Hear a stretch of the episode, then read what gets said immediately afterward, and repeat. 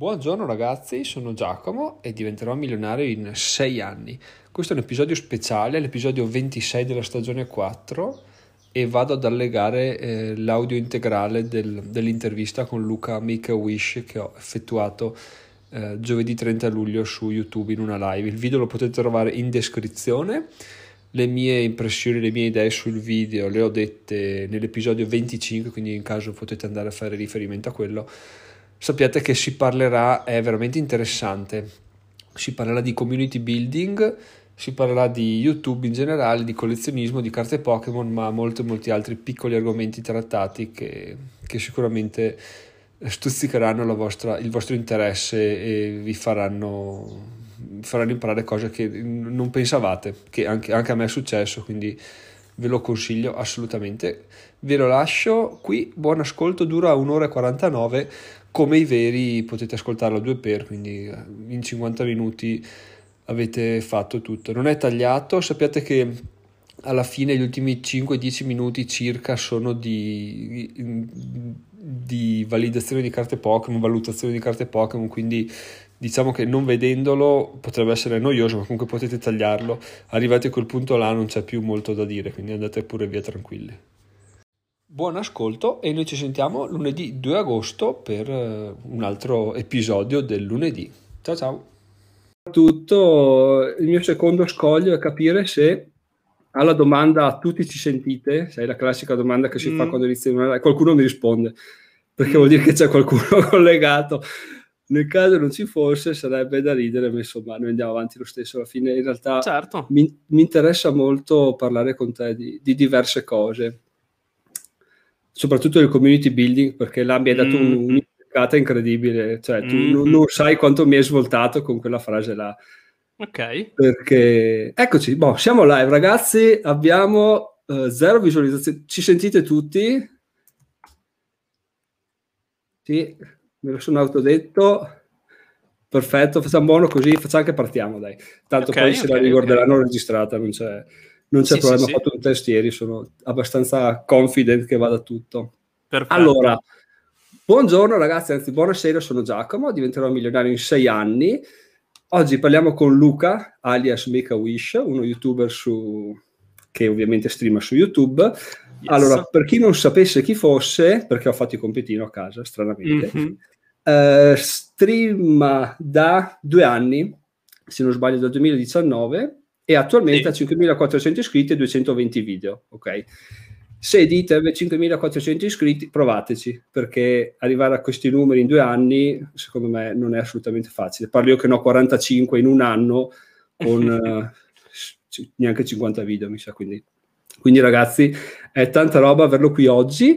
Ti ringrazio e, e nulla, ti dico, ti dico perché ho voluto fare questa intervista, intanto così rompiamo un po' il ghiaccio. Certo. Allora, intanto, eh, come tutti, penso come il 90% delle persone che da giovani giocavano a Pokémon e che da gennaio hanno ripreso in mano la mania perché i media l'hanno riportato all'attualità grazie probabilmente a Logan Paul e simili, ho iniziato a cercare video su YouTube, no? Mm. Oggi appunto vedendo quando la prima volta che ti ho conosciuto è stato un video su ha senso gradare le carte PSA, un video Perfetto. che hai fatto a ottobre e l'ho visto a febbraio e da quel momento niente, mm, è successo qualcosa, cioè vederti veramente mi ha fatto capire che i tuoi video non sono fatti per um, tanto per fare, per fare clickbait, eccetera, ma vederli ci sente veramente di far parte di qualcosa. Anche le live di unboxing di Federic, sinceramente l'ho viste, adesso non, sembra che ti do la leccata di culo incredibile in realtà. Ci, ci, vediamo oggi per la prima volta, probabilmente poi non ci vedremo più, spero che di sì, però chi lo sa, quindi perché no, perché no? le, cose come, le cose come stanno. E, e, niente, è una figata perché sembra effettivamente di far parte di, di qualcosa, no?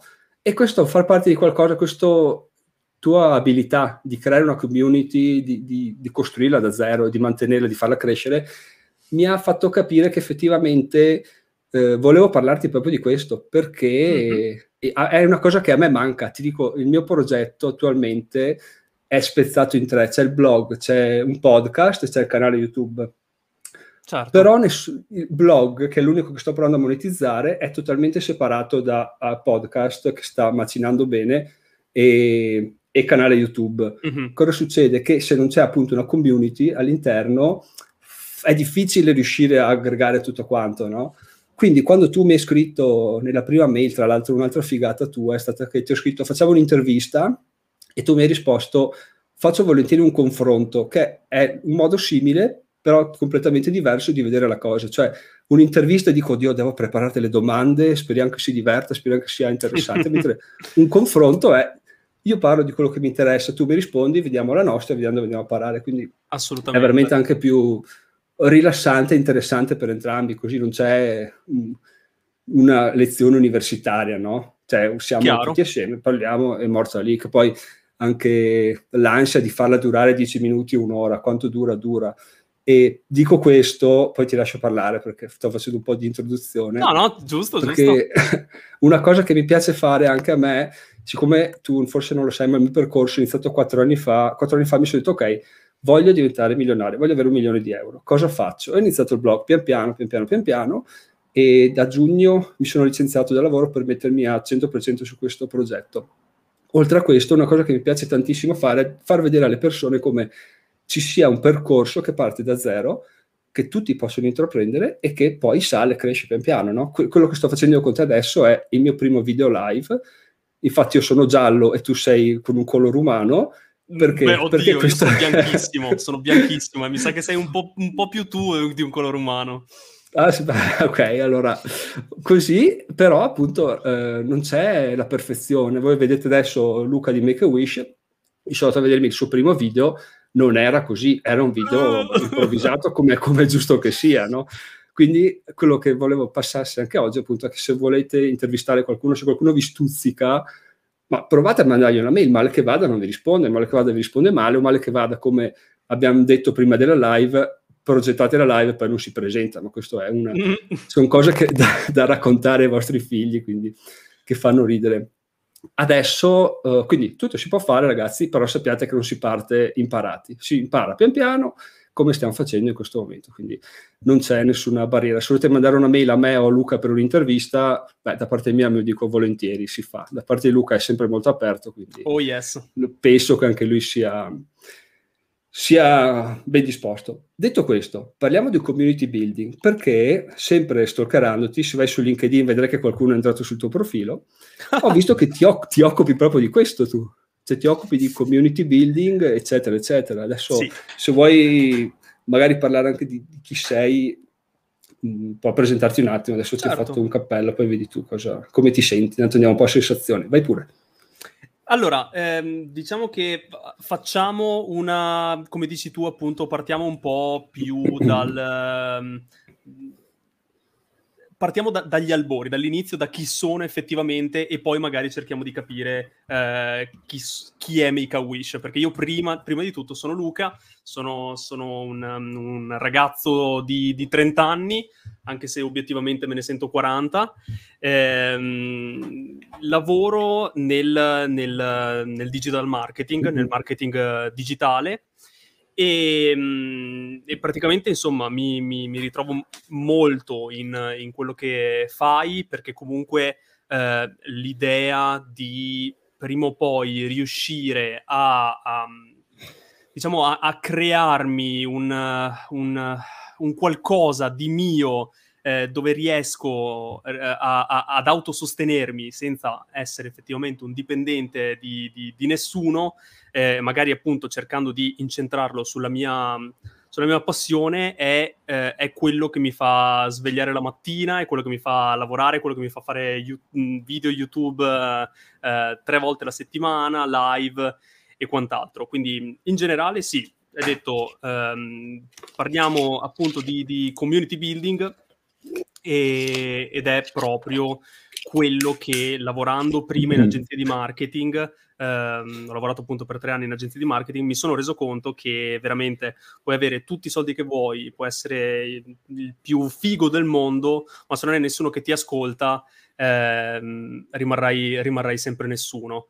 E, ehm, ed è per quello appunto che cercando di, di, di mettere insieme quello che conosco per il mio lavoro effettivamente del marketing digitale, cercando di metterlo assieme con la mia passione, che comunque è il collezionismo, e in, è un po' più nei dettagli eh, il collezionismo di carte Pokémon, ho detto, sai che c'è, mm, devo iniziare a, a, a, farlo, a farlo vedere a qualcuno, anche perché appunto nel 2019... Ehm, Pokémon non era così, le carte Pokémon adesso insomma addirittura hanno fatto dei titoloni su giornali nazionali e internazionali, nel 2019 non era sicuramente così, ero, ero da solo, me le aveva fatte riscoprire mio nipote eh, di, di, di 5 anni e, ehm, e, però appunto non avevo nessuno con cui parlarne e quindi cavolo, mh, mm, ho detto eh, faccio, faccio, post, faccio video su YouTube eh, per un sacco di clienti e, e, perché non posso farlo per me stesso, per, per, la mia passione? E pian piano così, così ho iniziato e fin da subito cercando di, eh, di mettere la, la, cosa più, diciamo, la, la, la cosa più importante del mio lavoro è proprio il dare il 100% dell'attenzione ai miei, mh, alle poche persone che all'inizio mi seguivano e pian piano sempre, sempre di più, insomma, perché la cosa più importante secondo me è letteralmente cercare sempre un dialogo, rispondere sempre a tutti, nonostante ci siano eh, eh, interazioni che su internet, come ben sappiamo, non sempre sono molto piacevoli, però credo che la, la, la mia forza sia stata proprio quello di veramente eh, essere, mh, mm, mm, diciamo in inglese si direbbe una persona che, ehm, cioè una community first. Io metto tut- l'interazione con le persone che mi seguono al primissimo posto, eh, veramente prima di davvero quasi tutto. Anche perché eh, quando inizi ad avere una community un po' più folta, diciamo, il vantaggio è che studiando, leggendo i commenti, rispondendo e vedendo come interagiscono anche fra loro, capisci che contenuti fare.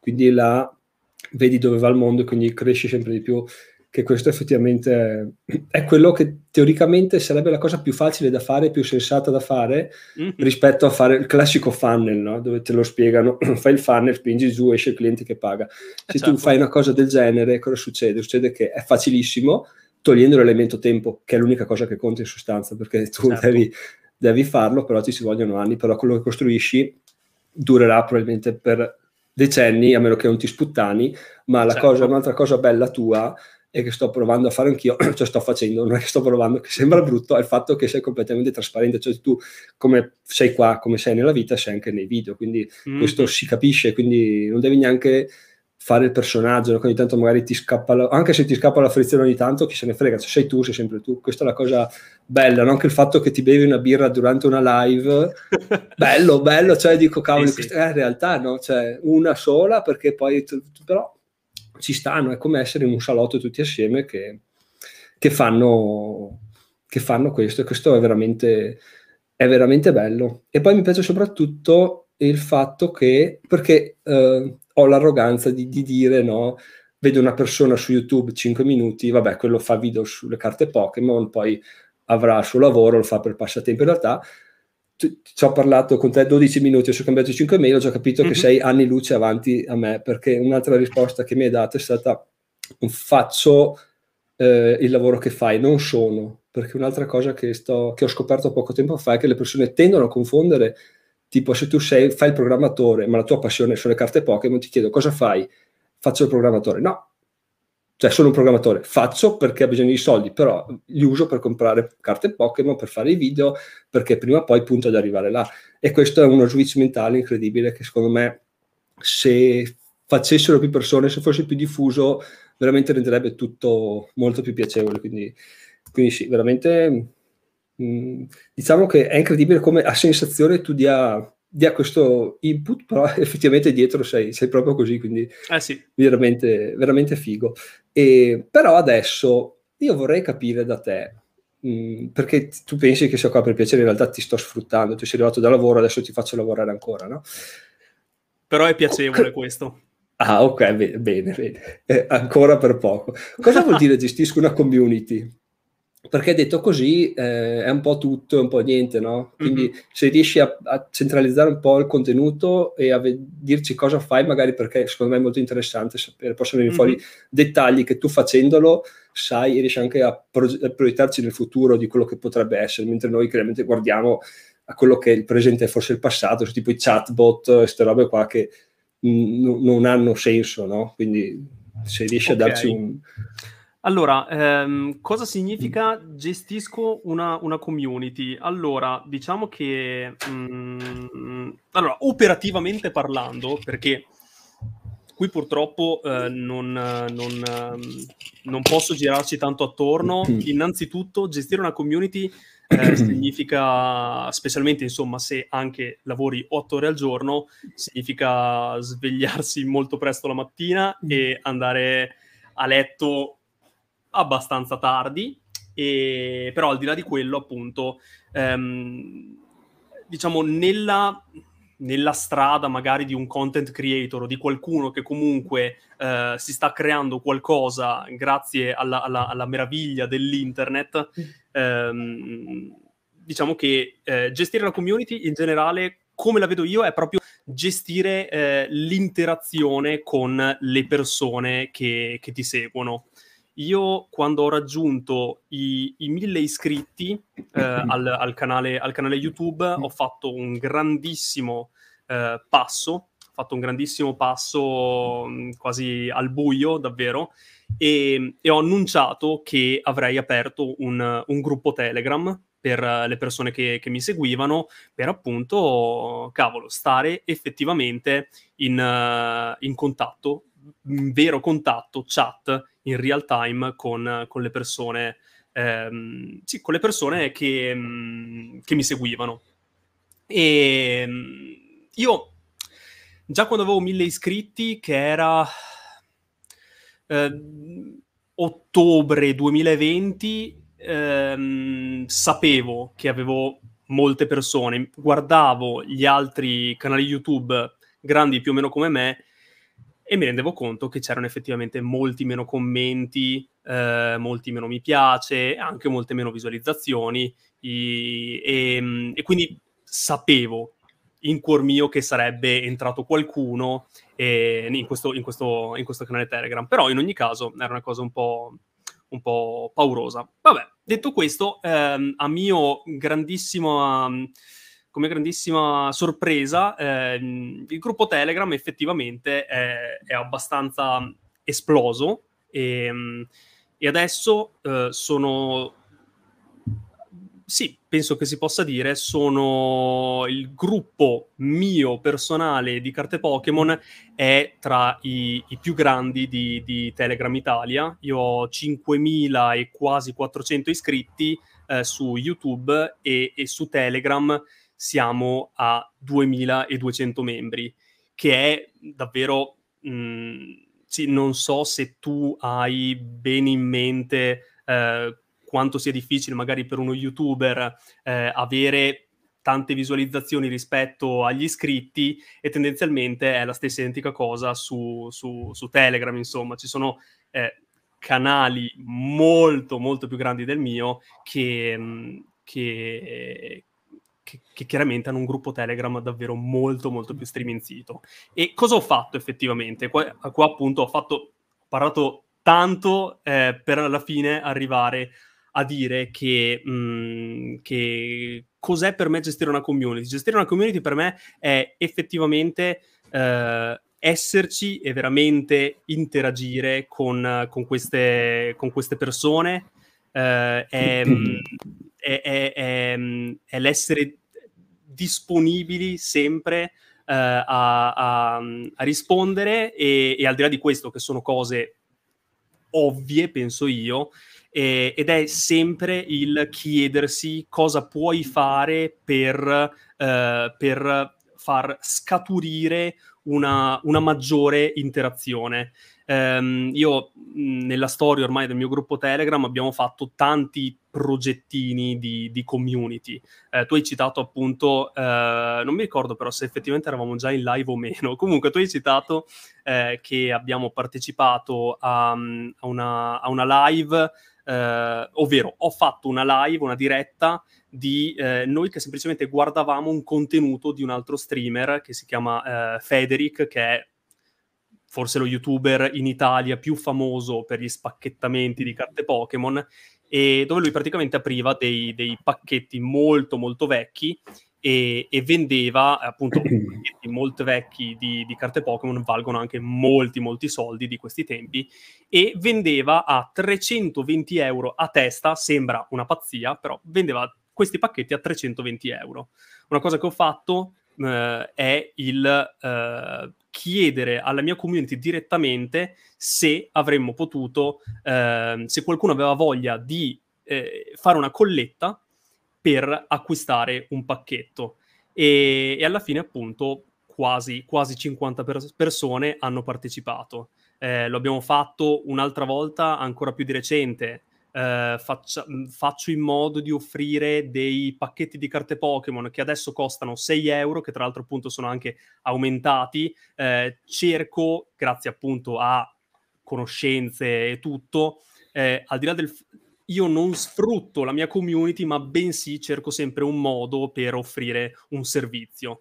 E, e, quindi riesco a offrire pacchetti di carte Pokémon molto molto sotto prezzo a 4 euro a testa lì apriamo il live, facciamo una diretta, parliamo tutti assieme ed è proprio... Mm, cioè è, se ne rendono conto, se ne rendono conto subito che, eh, che, un, che sono quasi io che lavoro per loro sostanzialmente. Tu, eh, eh, ecco, perfetto, l'ho detto. Eh, la, la gestione della community è effettivamente tu che lavori per queste persone che offri un servizio. Ci sono tante persone nei miei, nei miei panni che arrivano ai mille iscritti e eh, mettono subito le pubblicità e mettono eh, subito gli, i, i, membri, ovvero che sono praticamente delle iscrizioni al canale a pagamento per offrire praticamente poco niente.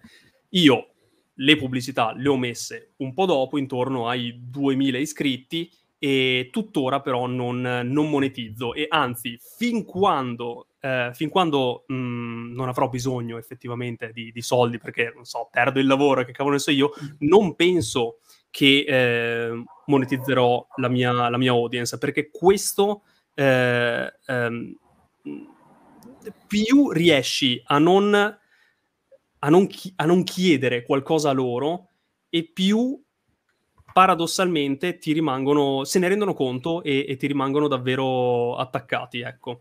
Non so se ho risposto alla tua domanda, perché alla fine sono uh, cose. Sì, eh. non penso ci sia una risposta, quindi mi, mi, piace entrare nei tuoi ragionamenti più che avere una risposta, quindi okay. è stato molto più utile in realtà di quanto, di quanto tu possa pensare, perché alla fine appunto ognuno la vede a modo suo, quindi si aggiunge sempre qualcosa al ragionamento. Ma quindi eh. tu hai detto che attualmente non stai monetizzando il tuo canale? Allora, io ho attivato eh, l'AdSense, come si dice appunto, quindi ho attivato semplicemente le pubblicità eh, che partono sul canale ah, e okay. mi, mi, danno veramente, stiamo parlando di centesimi. Mm-hmm. Non, non, non, ci vivo assolutamente, anche perché comunque i miei video fanno dalle 2000 alle 3000, quelli che vanno bene, fanno 5000, 6000 visualizzazioni. Mm. Ovviamente sì, YouTube paga un po', ma non, non, non si vive, anzi, allora, ci pago le bollette, ci pago le bollette e, e magari neanche, neanche proprio tutte, ecco, però ci pago un po' di bollette e va bene così. Ci sono molte alte, altre possibilità di monetizzare con YouTube attualmente, primo di tutto appunto creare le, le iscrizioni a pagamento e non, non, è un qualcosa che ritengo eh, mh, utile. Io mh, davvero i, i è quasi darsi la zappa sui piedi sostanzialmente, mm. secondo me, ehm, iniziare subito a chiedere qualcosa alla tua audience non appena hai la possibilità, perché se ne rendono mm. conto, cioè se ne, se ne rendono conto subito. Anche perché appunto se tu usi un tramite, a parte guadagnare zero rispetto a quello che guadagna comunque il tramite, sei sempre a rischio che ti facciano fuori per un motivo o per l'altro oh, e yes. comunque eh, fa brutto dirlo, però prima o poi eh, qualcosa bisogna farlo saltare fuori per iniziare a guadagnare.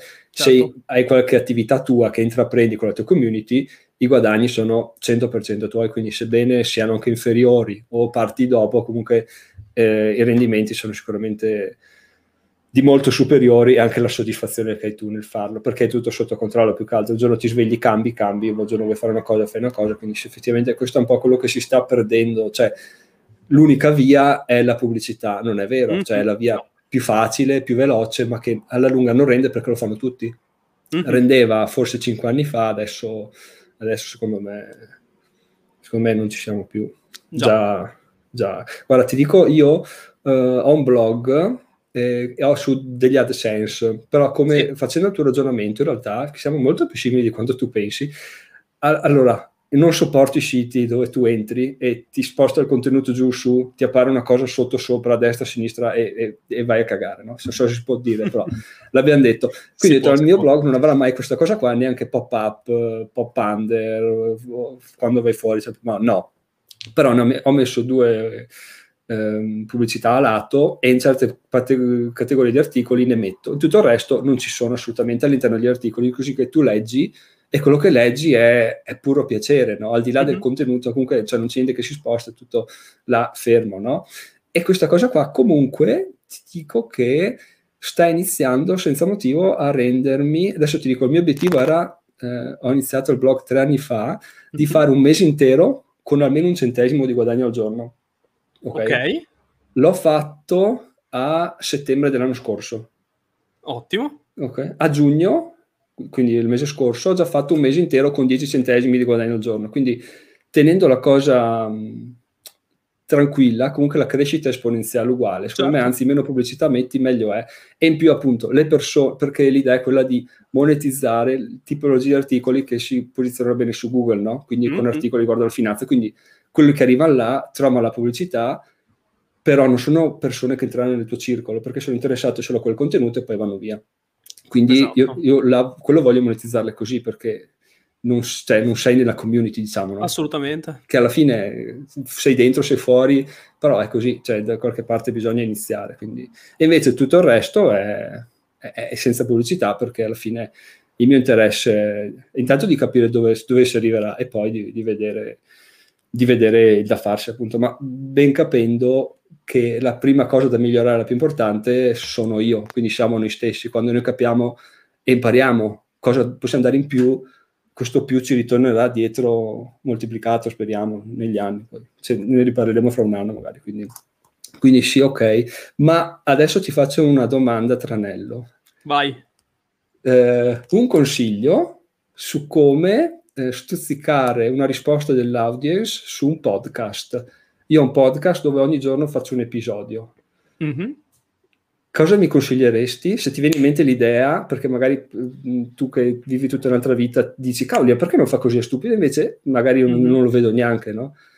E allora, beh, mm, sembra, sembra, una cosa eh, davvero scema, però la prima cosa che mi viene in mente, mm. e questa è proprio, cioè me lo porto dietro proprio da, dalla, dalla, mia professione, è mm, le cosiddette call to action, ovvero, che, eh, ragazzi miei, la prima cosa che volete fare, eh, cioè se volete ottenere qualcosa, una risposta da qualcuno, la primissima cosa da fare è assolutamente chiederla perché mm-hmm. tante volte, appunto, una cosa che sto cercando anch'io pian piano di inserire nei miei video è che basta veramente poco per ottenere una risposta da qualcuno che ti sta ascoltando, da qualcuno che ti sta guardando, certe volte basta, basta veramente chiederla.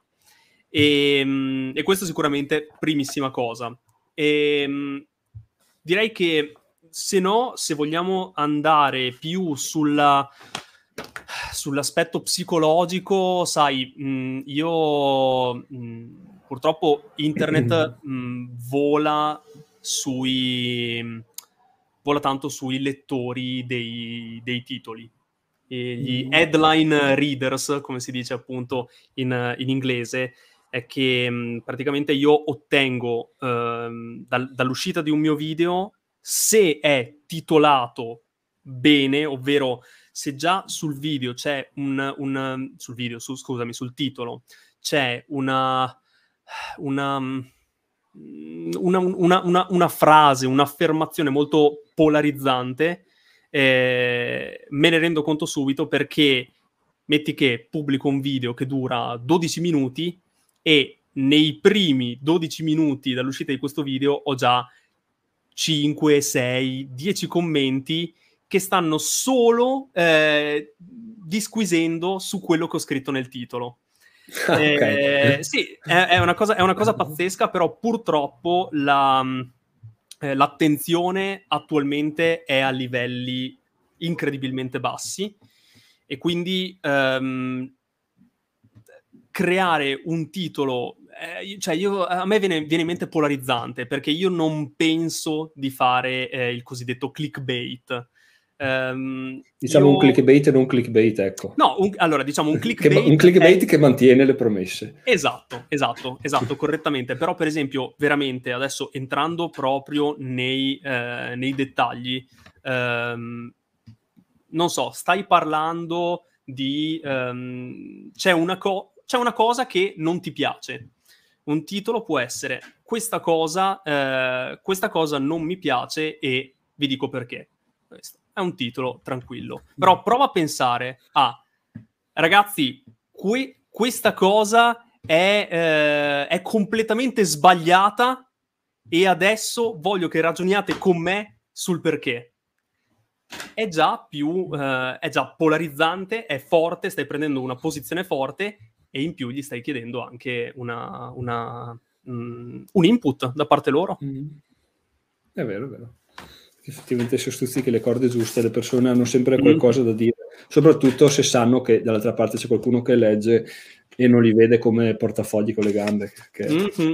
è un po' la, la, tendenza. Che prima quando dicevi mi sembra ovvio rispondere, mi sembra ovvio eh, trattarli bene, banalmente, in realtà secondo me non lo è, cioè almeno nella mia esperienza sto cercando appunto di uh, vivere, cioè fare questo percorso basandomi sulla mia esperienza finché non trovo persone come te con le quali scambio idee e opinioni, cerco di, fare, di non fare quello che mi dà fastidio. Sembra stupido, però cioè, la gente non, non, ci presta attenzione perché va di moda il andare sempre oltre, cercare sempre il cliente dopo e quello che c'è adesso ce l'ho morta lì. Se va via ne prenderò un altro e vado avanti così. Corretto, perché non, non c'è niente di più sbagliato e um, questo accade anche comunque veramente proprio su... Allora, io gran parte della mia community l'ho creata su YouTube, sono uno youtuber prima di tutto e, e questo lo si può benissimo vedere anche ne, negli youtuber. Cioè, secondo me veramente se hai 500, uh, 1000, 2000 iscritti che ricevono 10-20 commenti per video, non c'è una scusante per la quale non puoi rispondere a tutti. Anche, ma se, non, se è un... Uh, cioè, rispondi con una faccina, però rispondigli, porca miseria. È la mm. cosa più importante. Io, mh, mm, io ho gente che mi commenta da, eh, da, un anno e mezzo, praticamente, insomma, quando ho iniziato a macinare un po' di iscritti, un po'... Io, bene o male, quelli che ci sono dall'inizio li ho tutti in mente e, e non c'è una volta, io continuo a, eh, continuo a rispondere e queste persone continuano ad arrivare cioè a tornare più che altro, mm-hmm. perché fin quando non, cioè, devi creare una base solida per, per, costruire il palazzo più alto del mondo. Sì, sì, è vero. Anche perché magari uno appunto pensa, devo rispondergli come quando fai con la, l'inizio della storia d'amore con tuo amoroso, devo rispondere qualcosa che poi lei pensa che io sia interessante, invece no, tu sei tu, morta lì, fai una faccina che ride, tanto basta, ti contento.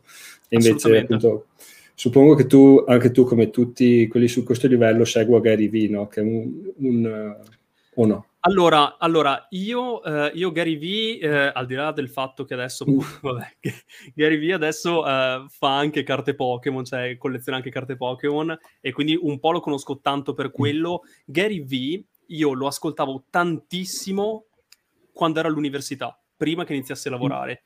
E, e, e effettivamente le, le, sue, diciamo, i suoi insegnamenti, le sue idee mi hanno fatto effettivamente capire che forse la mia strada era la comunicazione, era il marketing, mm. piuttosto che rimanere a fare, non so, l'impiegato amministrativo, perché appunto io ho studiato economia e, mm, e tutto quello che faccio adesso me lo sono creato io studiando su YouTube, leggendo le cose su internet, eccetera, eccetera. Quindi eh, eh, lui lo conosco molto, ehm, lo conosco molto per mh, fino a qualche anno fa, quando parlava solo e esclusivamente di social media. Adesso ho visto, è un po' cioè, parla di, vesti- parla di tantissime altre cose, è diventato mm-hmm. secondo me molto più un, uh, uh, non un guru nel senso negativo, però è quasi, adesso lui parla tanto di mindset in generale. E, um, e quindi sì, mi piace, ma mm, preferivo forse quando, quando mm, parlava di cose fattive, cioè quando veramente mi insegnava come funzionava un, un social. Però comunque sì, un grande, lo stimo tantissimo. Anche perché, come dice lui, le cose che sta dicendo adesso sono le stesse che diceva all'inizio, cioè le cose da fare sono quelle, solo ah, che sì. la, la, la, gente non le fa, quindi continua a voler risentirsele sempre, sempre dire in salse diverse, in, ma anche per non dare troppo le colpe a dire alle persone, sembra di, brutto di, additare le persone, lui dice io continuo a dirlo finché non, non prendo la persona giusta al momento giusto con la frase giusta mm. e che scatta qualcosa. Finché non succede quello posso dire tutto quello che voglio, ma non non, non, non quagliamo perché, perché, è fatta così, quindi ci yes. sta assolutamente anche, anche fare questo. Allora, adesso vediamo... Ah. Si è sentito? No? Sì, ho sentito eh, una, sveglia che, una sveglia che dà il segnale orario. Sembra ok, onesto. allora... ehm, ok, perfetto. Direi che come community building, io sono soddisfatto, volevo condividere con te quest'ultima frase che ho trovato che secondo me è molto interessante appunto per sempre dare una dritta alle persone che ci guarderanno, che hanno dei dubbi sul marketing. Certo. Che è, se i social network non accosti un vero piano di marketing strategico, puoi ritrovarti a spendere soldi, impegno e tempo e ricavarne solo qualche inutile like o commento che stuzzica il tuo ego ma non ti fa fare soldi. Quindi tu devi, mm, se tu dici io voglio postare 20 foto al giorno, ok, puoi farlo in due modi, perché uno si può vedere in due modi questa cosa. Uno, se non è una community, quindi tu posti 20 cose al giorno, fai delle call to action, però alla fine non c'è niente da vendere, non è un fan, non, par- non parte niente, quindi tu lo fai per niente. In sostanza anche le campagne su Facebook, eh, anch'io ho fatto, per avere alla fine fine solo dei follow, sono assolutamente inutili. Mentre se tu fai la stessa cosa con una community dietro, è tutta un'altra vita. Cioè, questa oh, sì. è la differenza, è la differenza abissale, perché effettivamente probabilmente come tutto, quando le cose diventano troppo inflazionate, tipo adesso il marketing, lo sanno fare tutti, tutti i campioni del mondo, però nessuno che ci vive, pochissimo, quanti ci vive, mm-hmm. zero. Probabilmente sì. adesso inizierà a venire fuori la, il community building, dico così per un termine che usiamo come nuovo, mm-hmm. nuova frontiera, e in questo caso probabilmente siamo, siamo dei pionieri, perché secondo me adesso è un trend che non dico che sta partendo adesso, però possiamo cavalcarlo. Quindi sì. Il consiglio finale per quanto riguarda la parentesi community building, parentesi 36 minuti, è partite e trattate bene le persone. Sembra brutto, ma non vuol dire eh, è vero. portargli il caffè la mattina, vuol dire risponderle, vederle come degli esseri umani che hanno delle esigenze, dei, dei, una testa e, e le loro necessità e basta, andare avanti così pian piano, giorno dopo giorno quasi come se fossero degli amici e poi alla fine eh, saranno loro, se non a darvi i soldi per qualche prodotto, a darvi lo spunto delle idee per fare qualcosa che svolterà. Questo è un po' quello che, che credo e so, anzi sono sicuro succeda, solo che ci vuole una valanga di tempo, di, di impegno, eh, forse, sì. forse neanche tanto, molto più tempo rispetto all'impegno, no? Una volta che Oh, vai, dimmi eh, tu che lo fai, io lo faccio. Guarda, allora, mh, io veramente ti dico solo una cosa che alla fine non è quasi come se fossero de- degli amici, perché io comunque veramente sono molto mm. contento di poterlo dire che ormai eh, ho, ho, stretto anche delle, delle, delle, amicizie vere e proprie, eh, mm. ci, siamo, ci, siamo, visti, eh, insomma, eh, è davvero qual- è qualcosa di, di, di, di, indescrivibile. Te ne rendi conto, te ne rendi conto subito se, se, se, le cose, se, le cose, funzionano. Comunque, al di là di quello, eh, sì, ci vuole, eh, ci vuole tanto tempo, sicuramente. E... Però è vero, no, sì, forse più tempo addirittura che impegno, perché mh, mm, non lo so, allora io, io appunto faccio anche nella, nella, mia vita reale, faccio anche proprio uh, marketing. E quando io mi ricordo mh, quando stavo in agenzia di marketing che uh, bisognava pensare bisognava pensare a una proposta per rispondere a un messaggio che una persona scriveva su una pagina Facebook. Poi questa proposta la inviavi al cliente, il cliente la faceva vedere in consiglio d'amministrazione, poi dopo una settimana allora rispondevi. Ecco, queste cose qua non, esist- non, non, esistono assolutamente. Quindi per quello che sto dicendo, sì, tempo sì perché devi rispondere, ma impegno veramente zero. La gente si rende conto se una risposta è pensata o è autentica. E, e per creare una risposta autentica non, non, ci vuole impegno, perché sei tu come persona, tu come individuo che reagisci in tempo reale a un qualcosa che leggi o se stai parlando con qualcuno come me in questo momento con te, eh, lo dici. Mm, quindi, quindi sì, tempo sì, impegno se sei reale zero. E qualcosa di cui ti sei mai pentito di aver fatto in questa community finora? Eh... Se puoi dirlo, eh. Solo, anzi, se vuoi dirmi solo se c'è qualcosa, senza dire che cosa. Allora, magari... Eh, vediamo. No. Mh, mm,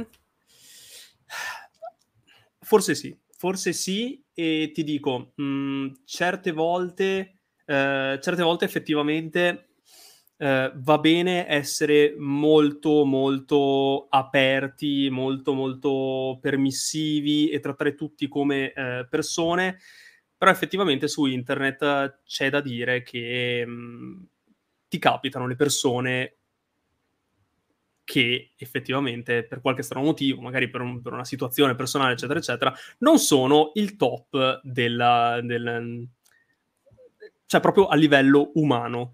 Mm. E mh, nel gruppo Telegram mio, uh, forse ho io e comunque ho alcuni moderatori che effettivamente mi aiutano nel gestire il tutto. Io ho cercato di preservare, uh, cercato di, di mantenere alcune persone all'interno del gruppo, nonostante creassero sempre dei problemi, solo per il fatto che, ehm, non lo so, che cercavo di essere non lo so, di venire sempre incontro, di cercare di, di, di, di ragionare sempre e, e certe, volte, certe volte purtroppo bisogna anche scendere ai compromessi con, con, con, certe persone su internet specialmente, perché poi voglio immaginare appunto se queste persone nella vita reale veramente sono così, però in generale, insomma, ci sono le, le, le marce ovunque e devi sapere quando è il momento, cioè purtroppo se se te lo senti nel cuore che una persona mm-hmm. deve essere estromessa, ehm, va, fatto, va fatto subito mh, mm, e non eh, aspettare nel caso che diventino persone migliori. Ok, ok. Quindi hai bannato anche tu dal, dal canale Telegram. Oh yes, oh yes. Mm-hmm. Guarda, ti dico, eh, sono entrato anch'io sul canale Telegram eh, tuo per qualche settimana e poi sono uscito perché si parlava solo di Pokémon, effettivamente, quindi eh, cioè, con me direi tu. Eh. Però eh, per, uh, per, avere un'idea di come funzionasse, di come fosse l'ambiente dentro. E, sull'onda anche di quello forse ne ho creato uno anch'io, che per ora ha 10 iscritti, ma in realtà il mio interesse attuale è di avere meno possibile, mm-hmm. però di avere pochi contenuti ma interessanti. Infatti c'è una persona che ogni tanto posta dei video inerenti a investimenti, eccetera, quindi oppure ci si parla di, di, di, di poche cose, quindi sono più contento che sia meno, meno persone, certo. meno interazioni, piuttosto che, che, sia uno zoo, perché anche quello appunto non, non saprei come gestirlo. Quindi se effettivamente altro input, se volete partire con un gruppo Telegram, fatelo molto avanti. Oh sì. E, e, non cercate numeri incredibili, cioè cercate di partire pochi ma buoni, e, piuttosto non date il link in giro alle persone, dite solo, solo ai fidati e, e crescete pian piano. Così. Sono d'accordo. Perché fa figo dire a un gruppo Telegram di 5.000 persone, ma sono 5.000 capre o, o, 10 persone che ti fanno crescere quotidianamente, cambia, cambia radicalmente la, la vita. Quindi... Ok, abbiamo un altro commento a proposito di, di community. Aspetta che gli mm-hmm. rispondo. Seguirò l'intervista con interesse domani. Buona serata per ora. Ok. E un altro ha risposto, grandi ragazzi, domani vi riascolto a velocità doppia, quindi si sente, c'è anche... Ok. Perfetto, almeno sappiamo che funziona. Esatto, esatto. Ok, scusami, ho risposto perché sennò eh, certo. predico bene e razzono malissimo. E a questo punto eh, ti, ti, sfrutto ancora un attimo, se, come sei come energia, sei carico, perché no, allora abbandonerei questa cosa del community building a meno che non mi venga in mente qualcos'altro da chiederti, perché c'è una scaletta, no? Vai, vai. E a questo punto...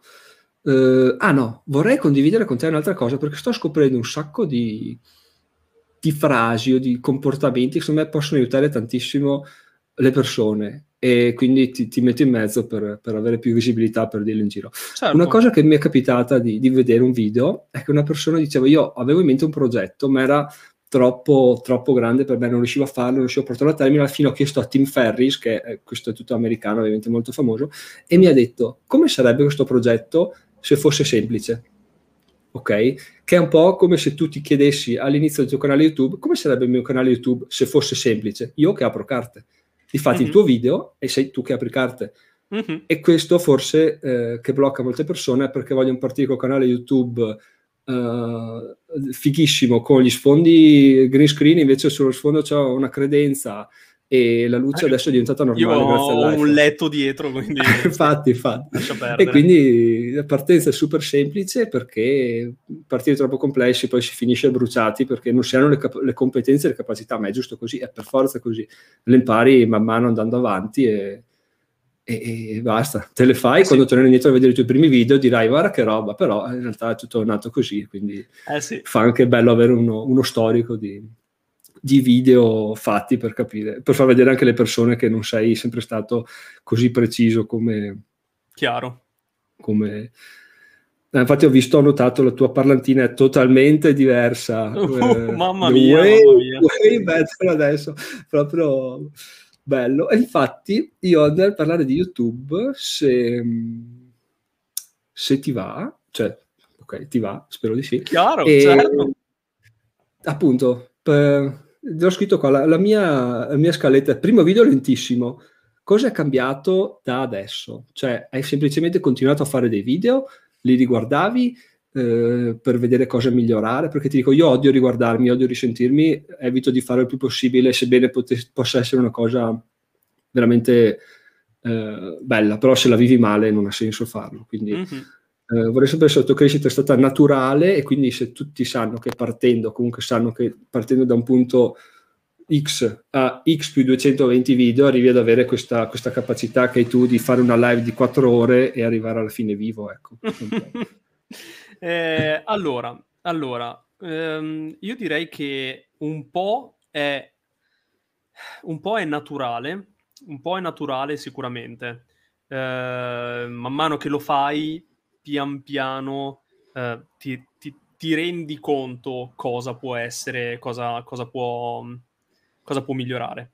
Um, devo dire, io um, non guardo, non, non, riguardo i miei video, um, magari li riguardo a spezzoni, eh, se magari devo citare qualcosa, effettivamente mi riguardo anche a distanza di un mesetto, eh, perché mi ricordo che in, in, un video ho parlato di quella cosa là, devo ripassare un secondo per poi prendere quel pezzetto di video e inserirlo nel nuovo video, cioè in un nuovo video che sto preparando. Comunque in generale, allora, mm, è, è veramente tanta, tan, tan, diciamo che è tanto allenamento, tanto allenamento, ma non è che mi alleno anche quando non faccio video, è semplicemente facendo video pian piano inizi a capire che devi, devi esprimerti meglio, devi magari guardare direttamente nella webcam, mm. devi magari... Ehm, io avevo, purtroppo ce l'ho ancora,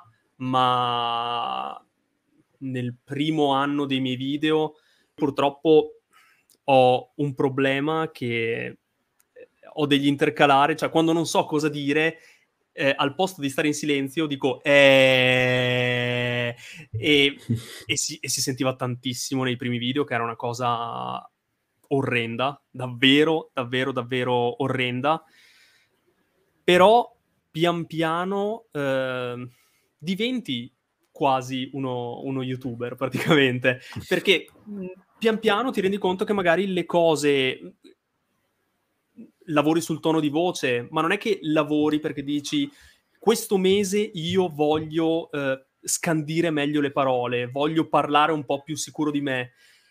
Lo fai perché ti rendi conto che pian piano cioè, sei più a, a tuo agio, sei più a tuo agio e, mm.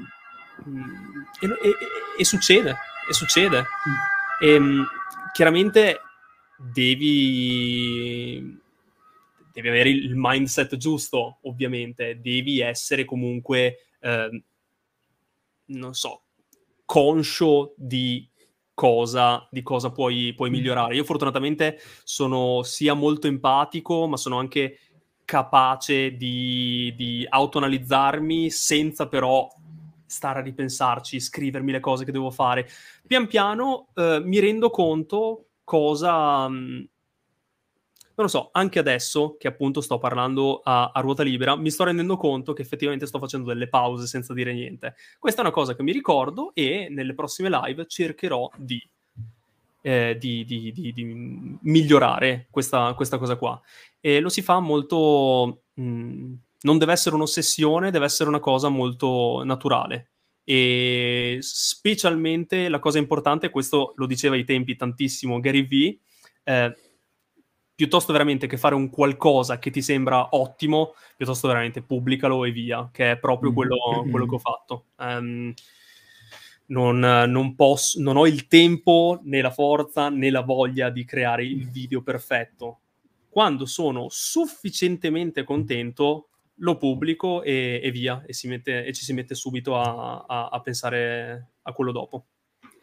Anche perché, eh, diciamo, c'era il video perfetto, farlo adesso non, sarebbe un peccato, sarebbe veramente un peccato mortale con 5.000 iscritti, no? Quindi alla fine magari effettivamente anch'io stavo pensando, cavoli, questa live è la prima live, devo farla bene, in realtà no, cioè sarà la mia prima live, spero di molte, e, e saranno sempre meglio, quindi questa sarà una figata, sta venendo uh, meglio di quanto mi aspettassi fortunatamente, e e niente, via, finita questa, eh, mi, mi digerisco quello che ci siamo detti e vado avanti così. Quindi anche quello è, è cercare di fare video perfetto, di, sempre riferito alle persone che stanno iniziando, eh, sbagliate, perché farlo con 10 iscritti sarebbe veramente la cosa più stupida possibile, come so, giocarsi un moltiplicatore di 1000 quando hai un euro invece che 6 milioni di euro. Cioè, Già. fatelo quando quando anche sapete cosa usare, come usare l'output di questa moltiplicazione, perché se rischiate se no di bruciarvi troppo presto, quindi ci sta. E, ah, ok, cioè, un altro commento. Uh, e quindi sì, eh, no, la cosa interessante è che appunto io ho questo podcast da due anni che ormai sono sui 500 episodi e quello che ho notato è che pensi proprio più velocemente, lo, oh, sì. anche come interazioni umane. Cioè, tu non è che, anche come eh, banalmente, sinonimi, eh, stai, hai detto una parola un, cinque parole fa, non vuoi ripeterla, quindi trovi subito un'alternativa. Quindi piccole cose, ma che ti fanno eh, rendere l'ascolto molto, molto migliore. E a livello di, di allenamento, come dicevi tu, ho sent- perché ho iniziato a fare questo podcast vedendo, facendo un corso sul funnel, ok? Mm-hmm. C'era questa persona che diceva io ho iniziato a fare un podcast e adesso sono arrivato, eh, no, sto facendo 5 anni, adesso non ha importanza, diceva che dopo il centesimo episodio lui ha scoperto la sua true voice, che è quello mm. che si può dire quando tu arrivi al punto di essere a tuo agio nel podcast, cioè tua, hai scoperto la tua voce, quindi sai che quando parli podcast sei così, non sei più a disagio, parli bene, eh, non annoi, non fai versi strani, eccetera, eccetera. Quindi questo può essere la svolta quando passi da essere una persona che cerca di fare un podcast, quando lo fai in maniera decente, soprattutto un po' come studiare l'inglese alla fine, è partito sì, mannaggia. Sì. Mi senti ancora? Sì, certo. Ok, boh. come mh, uh, studiare l'inglese, no? dicevo, tipo sono stato in Canada sei mesi, ma la figata di andare all'estero dove parlano inglese non è imparare l'inglese, è sbattersene di com'è la tua pronuncia. No? Mm-hmm. Quando vai oltre dici, vabbè, devo comunicare, devo vivere, quindi te la porti dietro, questa cosa qua non ha importanza, se poi alla fine eh, il mio datore di lavoro mi diceva che parlavo come Super Mario, no? Perché alla fine, eh, beh, quello è un po' il, come siamo visti all'estero, però alla fine tu trovi la tua, tua vera voce e la usi per l'inglese quando ti sblocchi, per il podcast quando lo fai, per YouTube quando, quando parti. Quindi partite. Sì. il, il suggerimento è partite, ragazzi. E adesso ti faccio una domanda da un milione di euro che non okay. ho da darti, quindi cerca di non rispondermi. Eh, tu hai, hai, citato che ogni tanto torni indietro sui tuoi video YouTube per vedere cose che avevi detto, no? Uh-huh. Effettivamente è interessante perché anche ogni tanto cito cose nel podcast o nel blog, no? È un modo in cui organizzi il tuo materiale o vai solo a memoria? Uh... Sarebbe bello se, ma no. ah, ti ho perso. No, ti ho perso. Mannaggia. Ti ho perso con una faccia disperata.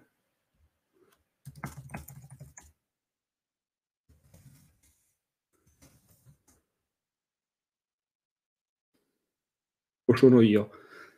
Davide, tu mi senti e vedi Luca bloccato? O, o cosa sta succedendo? Ai ai ai. Prova a fare, ragazzi, ve lo dichiaro, prova ad andare su YouTube a vedere questa live cosa sta dicendo.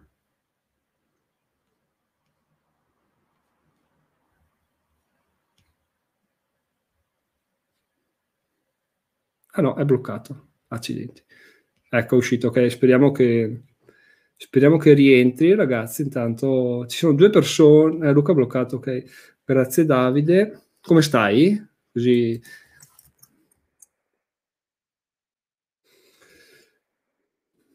avete delle domande, eh, adesso tratteremo, beh, community building, se volete possiamo tornare indietro a parlarne. Parleremo di eBay e poi soprattutto di carte Pokémon, un po' di, di com'è il mercato, in generale com'è il collezionismo, quindi sarà una cosa molto, secondo me, interessantissima. Poi, in realtà le cose interessanti si possono trovare un po' dappertutto e soprattutto questa parentesi qua mi fa mi fa fare dei test per le future live su YouTube che alla fine potranno, potranno farsi. Quindi sono abbastanza soddisfatto di questa cosa qua con due ascoltatori piantati perché Luca prova aspetta che vediamo se ne hai mandato una mail ragazzi no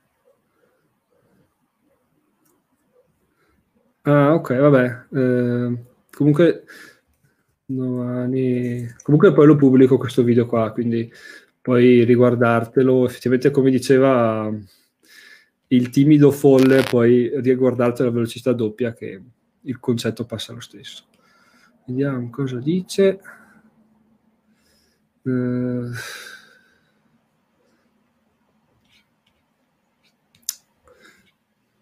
No.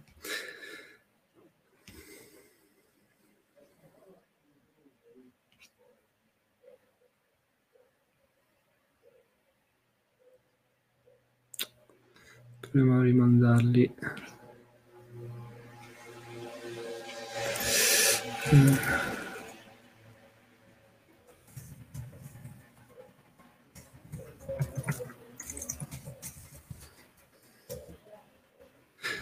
Eh, scusate, gli ho mandato una mail con link nuovamente. E ehm, beh che peccato. Ah no, eccolo. No. O oh, sì eccolo Ciao, perdonami, Ciao. Eh, mi è andato Tranquillo. completamente giù internet. Ah, ok, riusciamo eh. a continuare. Che dici? Come sono, sei con... sono, sono, col cellulare attaccato col 4G, davvero.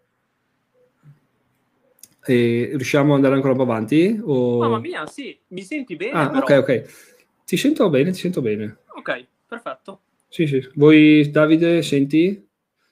Come gli ascoltatori come sentono? E però mi hai lasciato sul più bello e Porca non mi ricordo più la domanda.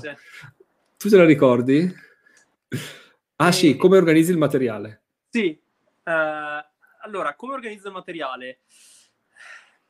Lo, sì, ti stavo dicendo molto probabilmente che io sono terribile per l'organizzazione, purtroppo, una cosa su cui devo, devo lavorare molto perché il massimo dell'organizzazione che faccio è provare a tenere delle piccole playlist su, su YouTube dei miei, dei miei video. Ma purtroppo a livello proprio di organizzazione, anche proprio mentale, io mi, mi, faccio, mi faccio, un po' dominare dal, dal caos. Quindi purtroppo ho, ho dei, dei, dei, consigli e delle buone idee, penso, su molte cose, ma purtroppo sull'organizzazione sono, sono terribile. Sì, anche perché quando si inizia dice vabbè faccio un video, faccio due video, faccio dieci video, non è che sto là a segmentarli. Invece quando arrivi poi a 100 dici vabbè non torno più indietro, ma non inizio neanche a farlo. Quindi è un po' mm-hmm.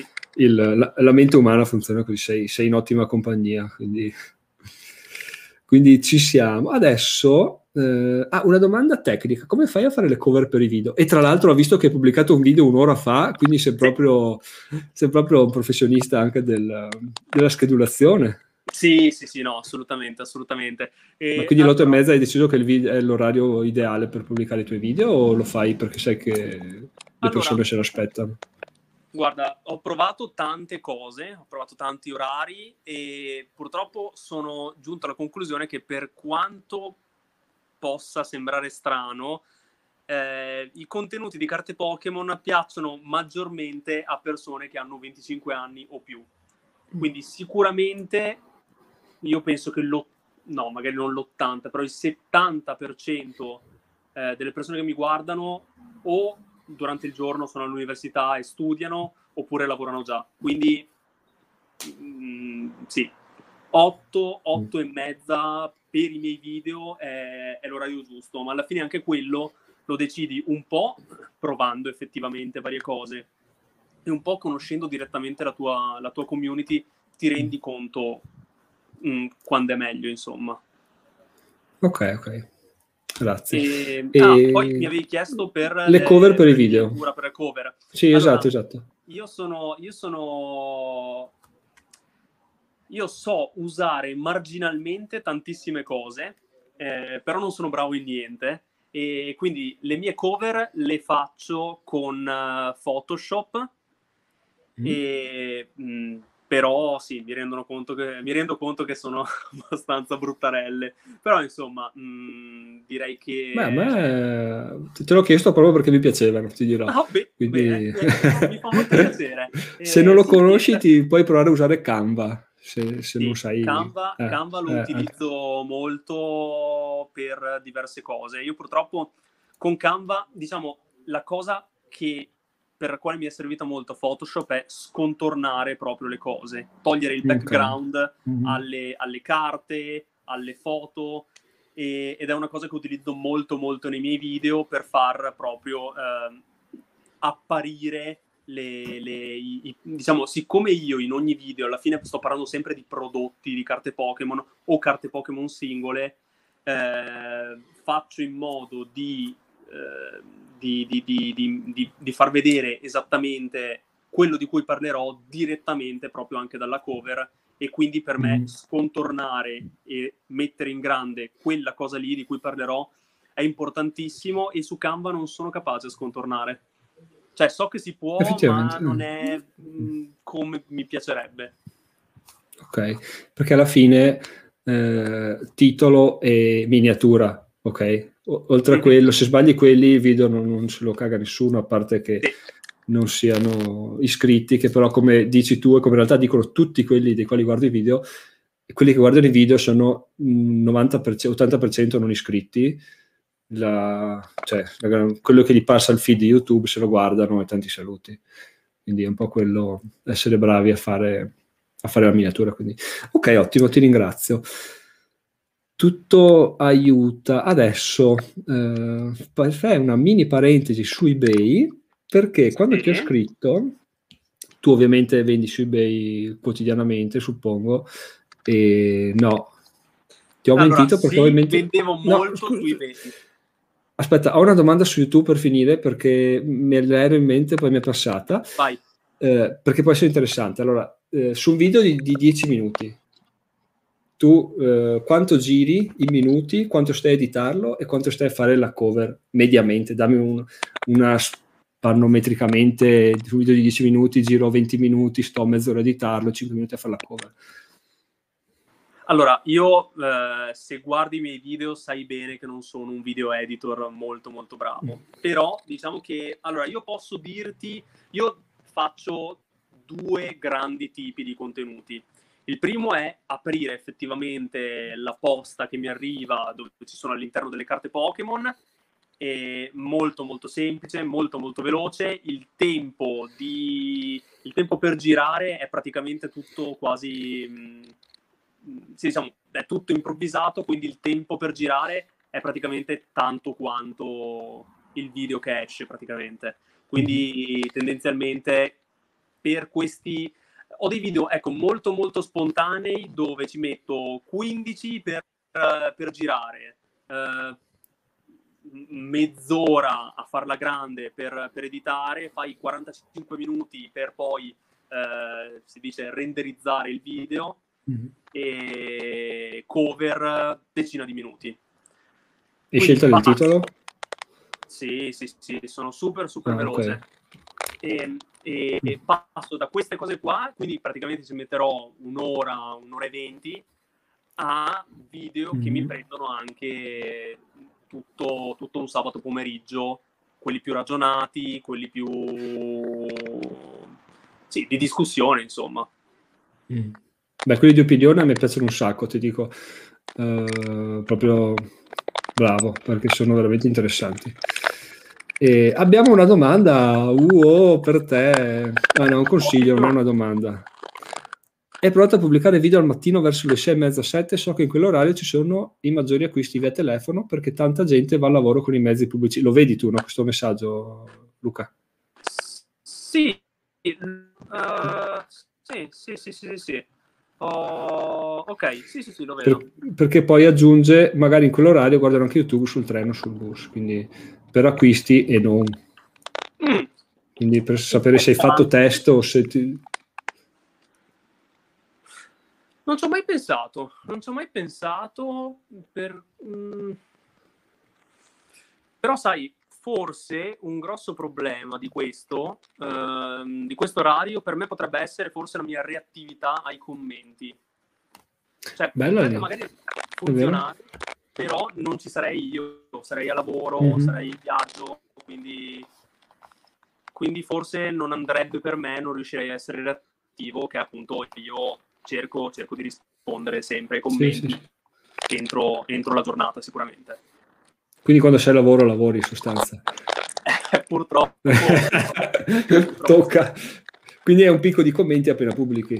Come dicevi all'inizio, addirittura sui titoli, no? Molte volte vedono il titolo e, e commentano e poi vanno un po' scemando. Sento un po' di rumore sì. di fondo, tipo come se stessi nuotando in una piscina. Sì, um, non so. Allora, io adesso... Adesso bene, adesso bene. Potrei provare a saltare di nuovo sul computer perché penso che sia il mio cellulare che, che stia abbastanza. Sì, sta iniziando un po' a laggare. Se, sì. se riusciamo a fare questo tentativo, dai. Vai. Sono sul computer. Ciao. Giustamente Davide diceva di pubblicare video a un orario dove le persone teoricamente, eh, ma anche non teoricamente perché con numeri alla mano guardano il cellulare, però uh, in un'ottica esclusivamente di numeri. Invece Luca ha fatto notare come effettivamente è tornato tra noi. Mamma mia, scu- be- scusami, bello come prima. Scusami. Tranquillo, tranquillo. E no, appunto Luca diceva che c'è questa, questa, cosa importantissima che è il fatto di oltre ai numeri di visualizzazioni che puoi incrementare pubblicando alle 6 e mezza 7, il fatto che lì non riuscirebbe a rispondere eh, subito o quasi subito, cosa che la sua community è abituata e quindi perderebbe un po' di, di appeal. Quindi sì, ci sta perché ci sono moltissimi fattori da valutare. La cosa bella di confrontarsi con altre persone che vengono, vengono a galla, no? E anche la cosa mm-hmm. bella che non ho detto all'inizio, ma che consiglio sempre di fare, che io non ho mai fatto, sto iniziando a fare adesso, è di confrontarsi con persone totalmente fuori dal proprio mondo. Cioè, eh, avrei potuto intervistare un, un Ocan Podcast, un Ocan Podcast di finanza, eccetera, eccetera, però cosa viene fuori? Viene fuori due persone che hanno bene o male le stesse idee o divergono su delle stesse idee mentre se intervisti una persona che ha tutto un altro mondo, magari riesce a pescare qualcosa Uh, tu da me o io da te o, o, magari quelli che vedono dalla nostra discussione, il nostro brainstorming e viene fuori qualcosa di totalmente nuovo e genuino e innovativo che, che non può venire fuori da, da, altre parti che dalla diversità. Quindi un, non, non, guardate ecco, solo, solo l'orticello, non perché un imprenditore intervistano solo imprenditori è una buona idea, ha mm. senso, però la crescita è anche da altre parti e soprattutto sì. fare cose diverse è un ottimo modo per risaltare. Magari non risaltiamo a livelli di eh, Montemagno, però riusciamo a farci appunto i nostri numeri che possono arrivare a farci bastare la, la sopravvivenza, che è quello che al momento ci interessa. E non so se tu fai live anche del genere, come stai facendo con me, parlando anche al di fuori del, dei Pokémon, oppure se ti limiti a... Allora, ehm, è un qualcosa è un qualcosa che mi piacerebbe tantissimo fare, ehm, ci sto lavorando, ho in cantiere un, un canale Twitch mm-hmm. dove la mia idea è, eh, a me, la mia passione è comunque il collezionismo, capire il collezionismo e, e, e, proprio la psicologia che sta nel, uh, dietro proprio al, al, al, collezionismo e anche un po' al mercato perché insomma non ci giro intorno. A me piace capire anche perché una cavolo di, di carta costa 10 euro e un'altra che sembra uguale costa 200.000 euro. Comunque al di là di quello eh, la, mi piacerebbe è una cosa che ho già detto sul canale più volte voglio iniziare a intervistare anche eh, persone al di fuori della mia nicchia, sempre del collezionismo, perché il collezionismo è quello su, su cui credo che cos- costruirò proprio la, la, la, mia persona, il mio profilo da, da, da, da, creator. Però in generale sì, è proprio mia intenzione ehm, uscire un attimino da, dalla mia nicchia che mi sono mm. creato. Anche perché, cioè, eh, purtroppo, la cosa bella e brutta di una nicchia è che se sei bravo nella nicchia spicchi. Però una nicchia resta sempre una nicchia. Se vuoi mh, mm, crescere un po' di più, a un certo punto, per forza di cose, ti scontri con anche proprio la necessità di mh, mm, esplorare altre, altri ambiti mm-hmm. che è quello che prima o poi dovrò, dovrò fare. Anche perché poi quando inizi a farlo, chissà poi dove ti porta questo, magari ti porta da tutte altre parti che mai ti saresti aspettato, però sei contentissimo di essere arrivato a quel punto là. Quindi Assolutamente. Effettivamente un'ottima idea, vedi, siamo più simili di quanto si possa pensare. E, ok ragazzi, a questo punto io andrei a parlare di carte Pokémon, così ci... Uh ci smarchiamo subito questo argomento e per l'occasione, guarda, hai mai usato StreamYard? L'ho usato per la prima volta proprio eh, martedì. Ah. Là. Oh. Eh, uh, effetti speciali.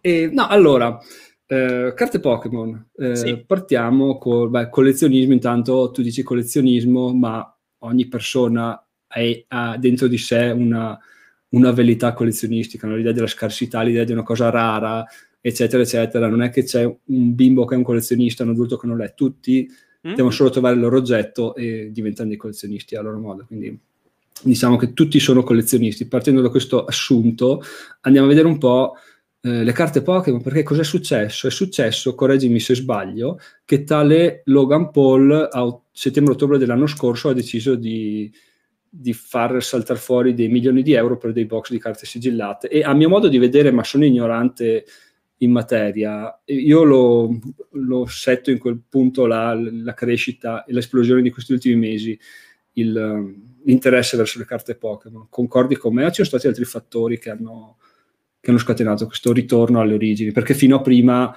non c'era questo gran interesse, cioè era, non era a questi livelli.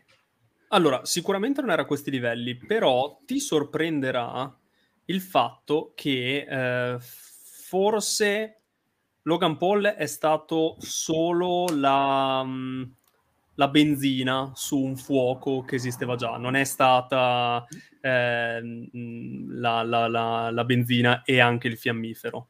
Eh, il fuoco c'era e, e, io appunto, diciamo, come abbiamo anche detto all'inizio, io faccio video e sono, diciamo, attivo nella community da eh, due annetti, due annetti, poco più di due anni, e collezio- avevo ricominciato a collezionare mh, sportivamente proprio assieme a mio nipote, forse dall'anno prima, quindi diciamo 2018, e una crescita di interesse e, e di prezzi delle carte quasi generalizzata c'era, c'era già da prima.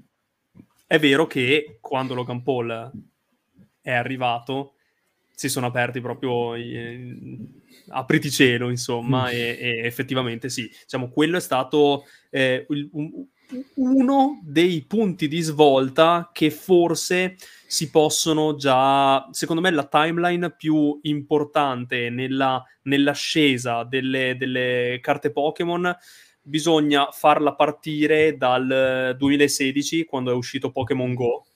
Mm-hmm eh, Pokémon Go ha fatto impazzire tutto il mondo, tutta la gente eh, entrava nelle, nelle, nelle, proprietà private per, per, catturare i Pokémon sul cellulare e, e, e, da lì veramente quello ha dato davvero uno scossone e, e da lì è stata tutta una salita. Chiaramente molto meno lenta che, eh, che, la salita che ha fatto con Logan Paul, con il fatto che la gente non poteva uscire di casa.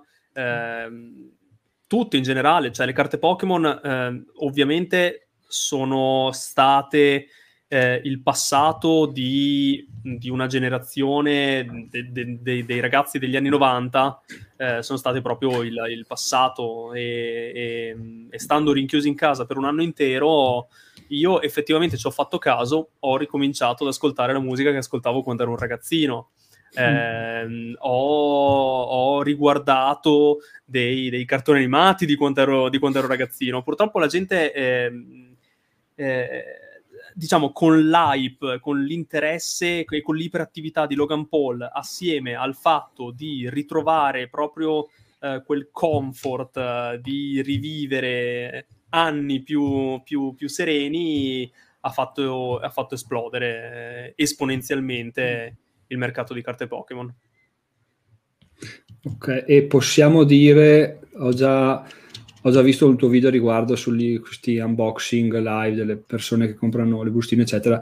Cioè, è già iniziato una decrescita, almeno io l'ho, l'ho già ipotizzata quando ho visto uh, Frederick, Frederick, che tu tra l'altro hai definito youtuber, ma secondo me, chiamiamolo col suo nome, è un imprenditore. Sì, certo. Cioè, lui spacca, spacca il culo, cioè, sì, sì. È, è a questo livello qua perché magari appunto chi lo vede su YouTube dice è uno youtuber, si diverte a fare spacchetti, invece penso che si faccia un culo a, a livelli assurdi. Quando ha spacchettato il box eh, prima edizione set base, e là non puoi fare di più, no? Cosa fai di più no. di quello? È il no. top, quindi è, è, ovvio che c'è una decrescita. Cioè, quando spacchetti il top, eh, ti sei giocato. È come fare il video della vita quando hai 100 iscritti, no? Paradossalmente. Sì, sì. E quindi da là è fa- cioè, per forza inizia una decrescita, quindi sì, secondo me, poi non so se tu l'hai notata e se è stata circa in quel momento là, dopo o prima, però co- confermi che appunto c'è assolutamente una decrescita. Eh, c'è una decrescita ne- ne- nell'interesse, come è giusto che sia, eh, anche dovuta comunque da, da, dall'estate. L'estate è storica per essere il punto più basso dell'interesse di tantissimi ambiti eh, del collezionismo e penso di tantissime altre cose in generale, insomma. La gente chiaramente eh, al momento ha diverse priorità. Mm-hmm. Che non appunto acquistare carte Pokémon o guardare contenuti di, di Pokémon. Ok, ci sta, ci sta. E, ehm, va bene, adesso però torniamo al, al fatto che tu potresti essere su un'isola gustandoti un mojito mm. perché mi sono guardato dei video di ottobre 2019 mm. dove consigliavi di comprare determinate carte dicendo che sarebbero cresciute di prezzo, tra i quali dei Charizard Unlimited set base che costavano sui 120 euro. Okay. Sul serio costava così poco? e infatti okay. ho detto, ok, eh, dice che sicuramente cresceranno di prezzo e quindi volevo chiedergli quanti ne hai comprati e se non li hai comprati, ehm, vabbè, dimmi solo quanti ne hai comprati. Eh, allora, dipende, io ho comprato tantissimi, eh, tantissimi Charizard, eh, svariati Charizard, mm. in particolare di set base Unlimited, eh, purtroppo io non lo nascondo, ehm, non, ho, non, non, sono pieno di soldi, io, la mia disponibilità economica eh, nasce solo esclusivamente dalla compravendita di carte Pokémon. Io, io inizio 2019 ho investito qualche centinaia di euro e adesso tutto ciò che rimetto dentro è un qualcosa che ho comunque generato bene o male o comunque un po' tramite YouTube o in generale eh, dalla vendita effettivamente di queste, di queste carte Pokémon. Quindi mi piacerebbe poterti dire che ne ho comprate 200, però attualmente io ho eh, in buone condizioni ho due Charizard set base unlimited e ne ho un altro paio purtroppo non messi tanto bene. Però ho diversificato molto eh, i miei acquisti, ho acquistato mm. tante altre carte fortunatamente che sanno, sanno il fatto loro. Ok, anche perché sfattiamo un altro mito e ti dico Charizard Unlimited pagato 120 euro è una persona che vede, sente Charizard, sente Unlimited, set base, dice wow, adesso varranno di, decine, eh, quasi centinaia di migliaia di euro. In realtà no, perché il Charizard Unlimited, adesso anzi, parlane tu che sei l'esperto, a differenza c'ha Charizard Unlimited prima edizione e gradato e non, perché secondo ah. me c'è un po' di sì. se riesce a farla stretta proprio eh, gra- valore del Charizard for dummies allora, proprio. okay, giusto per, chiarire, per dire che se ti trovi un Charizard nel cassetto non vuol dire che tu sia milionario. Mm-mm, quindi no. perché allora, quello che passa quindi vai. la, eh, molto molto molto velocemente cerco di fare eh, il più veloce possibile. Il valore di una carta, di un Charizard o di qualsiasi altra carta Pokémon vale, eh, è anche in relazione prima di tutto alla condizione della carta stessa. Un Charizard set base unlimited con una piega in mezzo tuttora costa 10-20 euro. Se parliamo di una carta in condizioni molto molto buone, ovvero graffi, graffi pieghe, bordi, bordi tenuti bene e appunto graffi pieghe assenti, mm-hmm. bordi tenuti bene e, e, quindi insomma una carta eh, come potrebbe essere appena uscita da una bustina, eh, attualmente, eh, attualmente questo tipo di Charizard potrebbe valere intorno ai 350-400 euro in condizioni davvero perfette. Deve sembrare uscito da una bustina. 400, e stiamo parlando anche tra l'altro perché ci sono anche le diverse lingue quindi in italiano in questo momento sulla base di eh, questa condizione, però comunque tenuto molto molto bene, dai 350 fino ai 450, forse forse 500. Eh, hai parlato, oltre a questo, di set base e unlimited perché l'espansione, diciamo, eh, si chiamava set base, ovvero il primo gruppo di carte Pokémon che è uscito, che è arrivato sul mercato. Il set base aveva due, ehm, due ehm, fattezze, ovvero la prima edizione, più limitata chiaramente, e, e, sono le carte che sono uscite sul mercato per prima, e poi la versione unlimited. Come si dividono queste, queste carte? Una, molto semplicemente, in basso a sinistra, sotto all'immagine dei Pokémon, c'è proprio uno stampino con un 1 con scritto prima edizione. Uh, uh, uh, quello là, quello là, quello là, esattamente. Me lo metto a fuoco proprio male. È giusto no, per far non capire, te lo mette, non te lo mette... Ah, sì, tra l'altro è, è, io ho detto a sinistra, ma molto probabilmente è a destra. Eccolo qua. Esatto, eccolo là. Ecco, quella, quello è uno Squirtle set base prima edizione. Se fosse invece um, una, una versione unlimited, quel 1, quella prima edizione, non ci sarebbe. E anche lì, appunto, una, un Charizard set base con quello stampino fai il doppio, il triplo, Cioè, stiamo parlando di una carta in buone condizioni che effettivamente può valere qual- già qualche migliaio di, di, euro, sempre chiaramente sulla base delle, delle condizioni.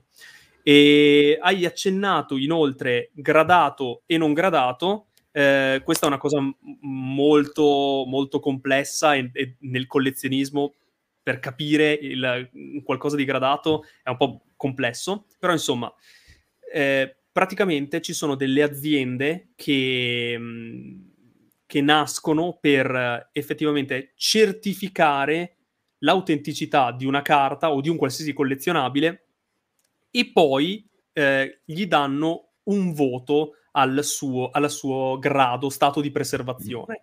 Quindi queste aziende, ehm, queste aziende, se tu gli mandi la tua carta, eh, innanzitutto appunto controllano che sia reale e se è reale gli danno un voto da 1 a 10 eh, sulla base della, delle, delle, condizioni, dove 10 ovviamente è una carta perfetta senza una minima scalfitura. Questo ovviamente, ehm, se questa carta è, è, appunto certificata da questa, da questa, azienda autorevole e quando viene certificata viene inserita in un, eh, in, un, uh, in un, case, in una scatoletta di plastica che, che, che, che, appunto rende immortale la condizione in cui si trova questa carta, allora quella carta diventa molto molto molto più importante e, e più desiderabile agli occhi dei collezionisti che vogliono solo il top. E, mm. e, in, e quindi in queste uh, fattezze eh, le carte iniziano un set base, prima edizione magari, dai 1500, 2000, 2500 euro, allora con un 10 può diventare anche mh, in italiano, ovviamente, perché poi se stiamo parlando di inglese i prezzi allora salgono davvero alle stelle, in italiano comunque stiamo parlando di potrebbe essere senza problemi una decina di migliaia di euro, eh, con un 10 vero e proprio, eh, forse anche qualcosina di più, ora come ora. Perché, questo, perché se tu compri su eBay una carta non sai mai cosa ti arriva, no? Perché mm-hmm. le foto magari fanno, sono fatte male, eccetera, eccetera. Certo. Quindi se tu vedi che questa carta è gradata ha un voto, tu sai quello che ti arriva, ok? Mm-hmm. Non è che devi stare là e quando lo rivendi problema non esiste perché quello è un unificatore, diciamo, ok? Può essere sì. che la carta sia diversa l'una dall'altra, magari uno un difetto da una parte e uno dall'altra, però comunque il voto indica che quello è il suo valore, quello è il suo... Oh sì. È qua, è la perfezione, diciamo.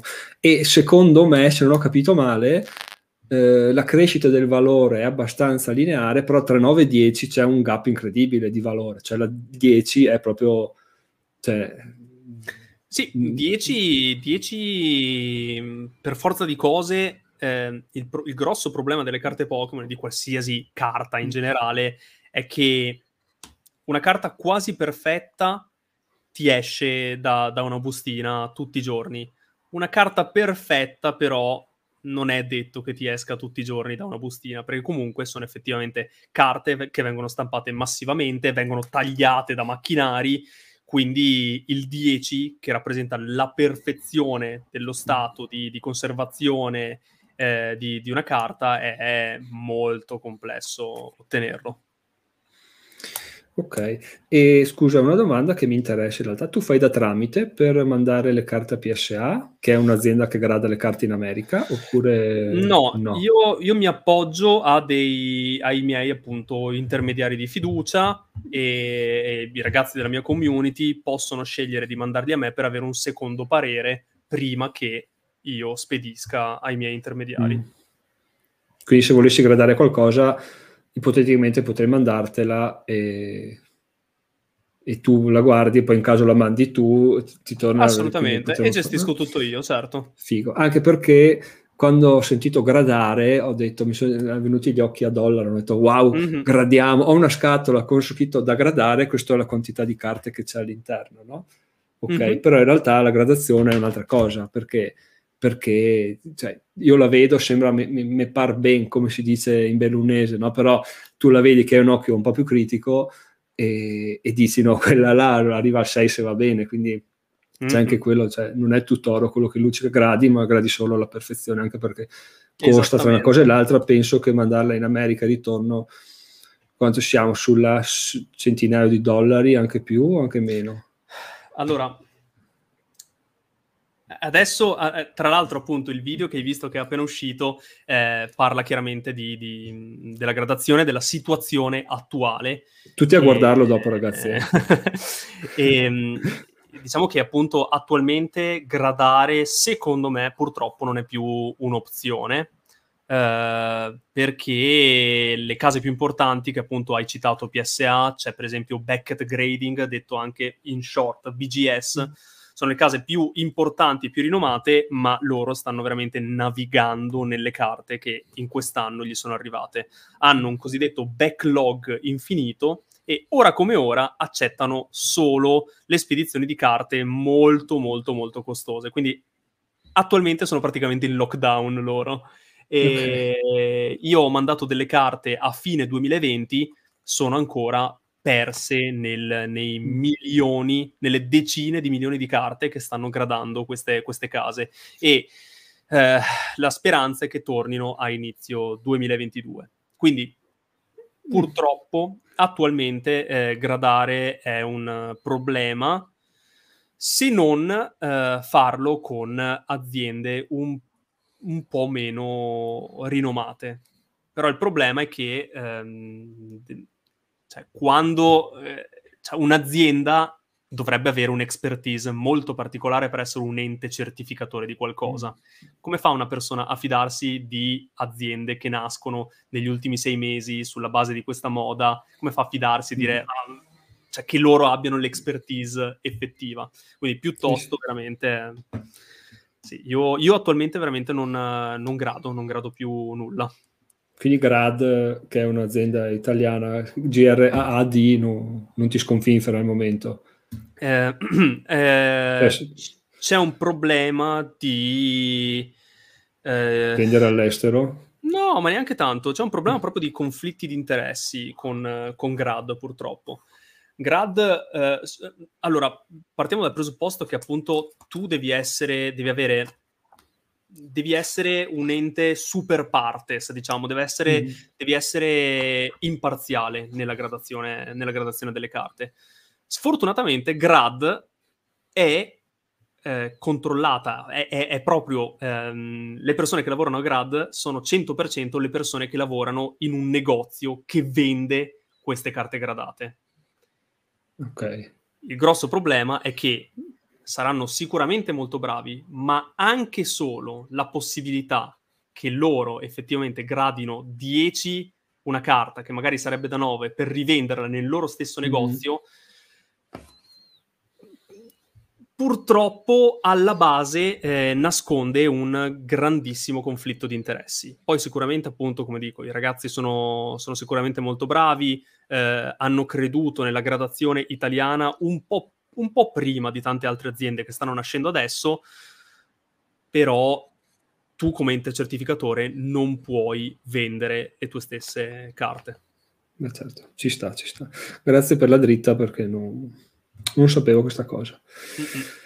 E bah, direi prima di farti vedere un paio di carte così sfrutto la tua expertise a proposito fino certo. all'ultimo eh, volevo fare un attimo il punto sugli unboxing live, perché tu hai detto una frase una volta che mi ha, mi ha illuminato sulla domanda eh, che senso ha, eh, cioè è meglio comprare una carta o un pacchetto sigillato? E tu hai detto, guarda, sono due tipi di collezionismo assolutamente differenti, sono mm. due cose diverse e non, non paragonabili. Quello che mi fa pensare è il fatto che negli unboxing tu compri una bustina sigillata, però ti arrivano a casa le carte ok? Mm-hmm. Quindi in realtà ti vendono, a parte l'esperienza di andare su video, eccetera, eccetera, però ti vendono qualcosa che in realtà non ti arriverà mai, perché quello che ti arriva è quasi impossibile che abbia un valore pari o superiore a quello del pacchetto che hai acquistato. Quindi in realtà eh, cioè lo fai solo così, per divertimento, come hai fatto tu per, per passarti una serata con gli amici. Cioè, Corretto. Cioè, giusto per chiarire che se qualcuno vuole spendere 500-600 euro 99,9% non rientra mai, ma neanche lontanamente proprio non esiste questa cosa qua. Proprio no, perché ti vendono una cosa e ti arriva un'altra. Piuttosto sì. compri la carta. Esatto, esatto, assolutamente. Tant'è che eh, questo ragionamento l'ho fatto perché sono andato a vedere un po' di percentuali di possibilità di pullare una carta, di trovarla nel, nel, in una bustina, no? Mm-hmm. E mi sono fissato con un Charizard al suo tempo, che è questo qui. Te lo tiro fuori, Charizard non è set base, sti cazzi, è tranquillo. Mm-hmm. Oh no, ho perso tutto. Ho preparato una pila, adesso gli ho dato un colpo e sono riuscito a buttarlo giù tutto. Eccolo. Mm. Ok. Ok. Do è in inglese. Ok, perfetto. Stavo, stavo proprio controllando la lingua. Ok. Mm-hmm, certo. Dove la possibilità di pullarlo era 1 su 273, pagato 250 euro, è come se avessi aperto 36 bustine per pagarlo e trovarlo per pagarlo meno. No? Adesso è stato un acquisto eh, sbagliato, eh, sì, probabilmente per il mio percorso non posso permettermi di buttare via soldi per carte, però è stato figo perché, eh, come tu saprai meglio di me, questa carta valeva sui 500-600 euro prima, quando c'è stato proprio il boom, l'apice, no? Sì. E ho avuto un'intuizione del fatto che, eh, guardando su eBay, non si vendevano più queste carte qua. Mm-hmm. E il prezzo pian piano ha iniziato a calare, quindi eh, quando questa persona la vendeva a 450 euro, quando ho iniziato a trattare, sono fuori fuoco, mi è piaciuto un sacco perché eh, ho colto un andamento calante del mercato, quindi mm-hmm. la tengo a, a, monito di sfruttare le intuizioni, no? E quindi non so dove voglio andare a parare. Cosa volevo dire? So. Ah sì, la possibilità appunto, compratevela ragazzi, c'è una carta rara, compratevela. Certo. Non c'è niente da fare e non compratela appena esce il set, perché ovviamente lì è quando i prezzi sono, sono altissimi. Nulla Anzi, di più sbagliato. esatto. E, ehm, ancora due domande per te. Una sì. è, tu dai dei consigli sugli acquisti, no? Ogni mm-hmm. tanto, mm, a tempo perso, immagino che non, non, inciti le persone a fare gli acquisti, ma quanto ci credi in quello che dici e quanto, no, quanto ci credi? E se lo fai più per avere un ritorno tuo o per la soddisfazione di dire, cavoli, lo sapevo, è aumentato di valore so capire il mercato, che forse mi hai risposto prima dicendo che vuoi intervistare persone nel collezionismo per capire come funziona la mente, no? Sì, sì, sì, sì, sì. Allora, io, io ho questa...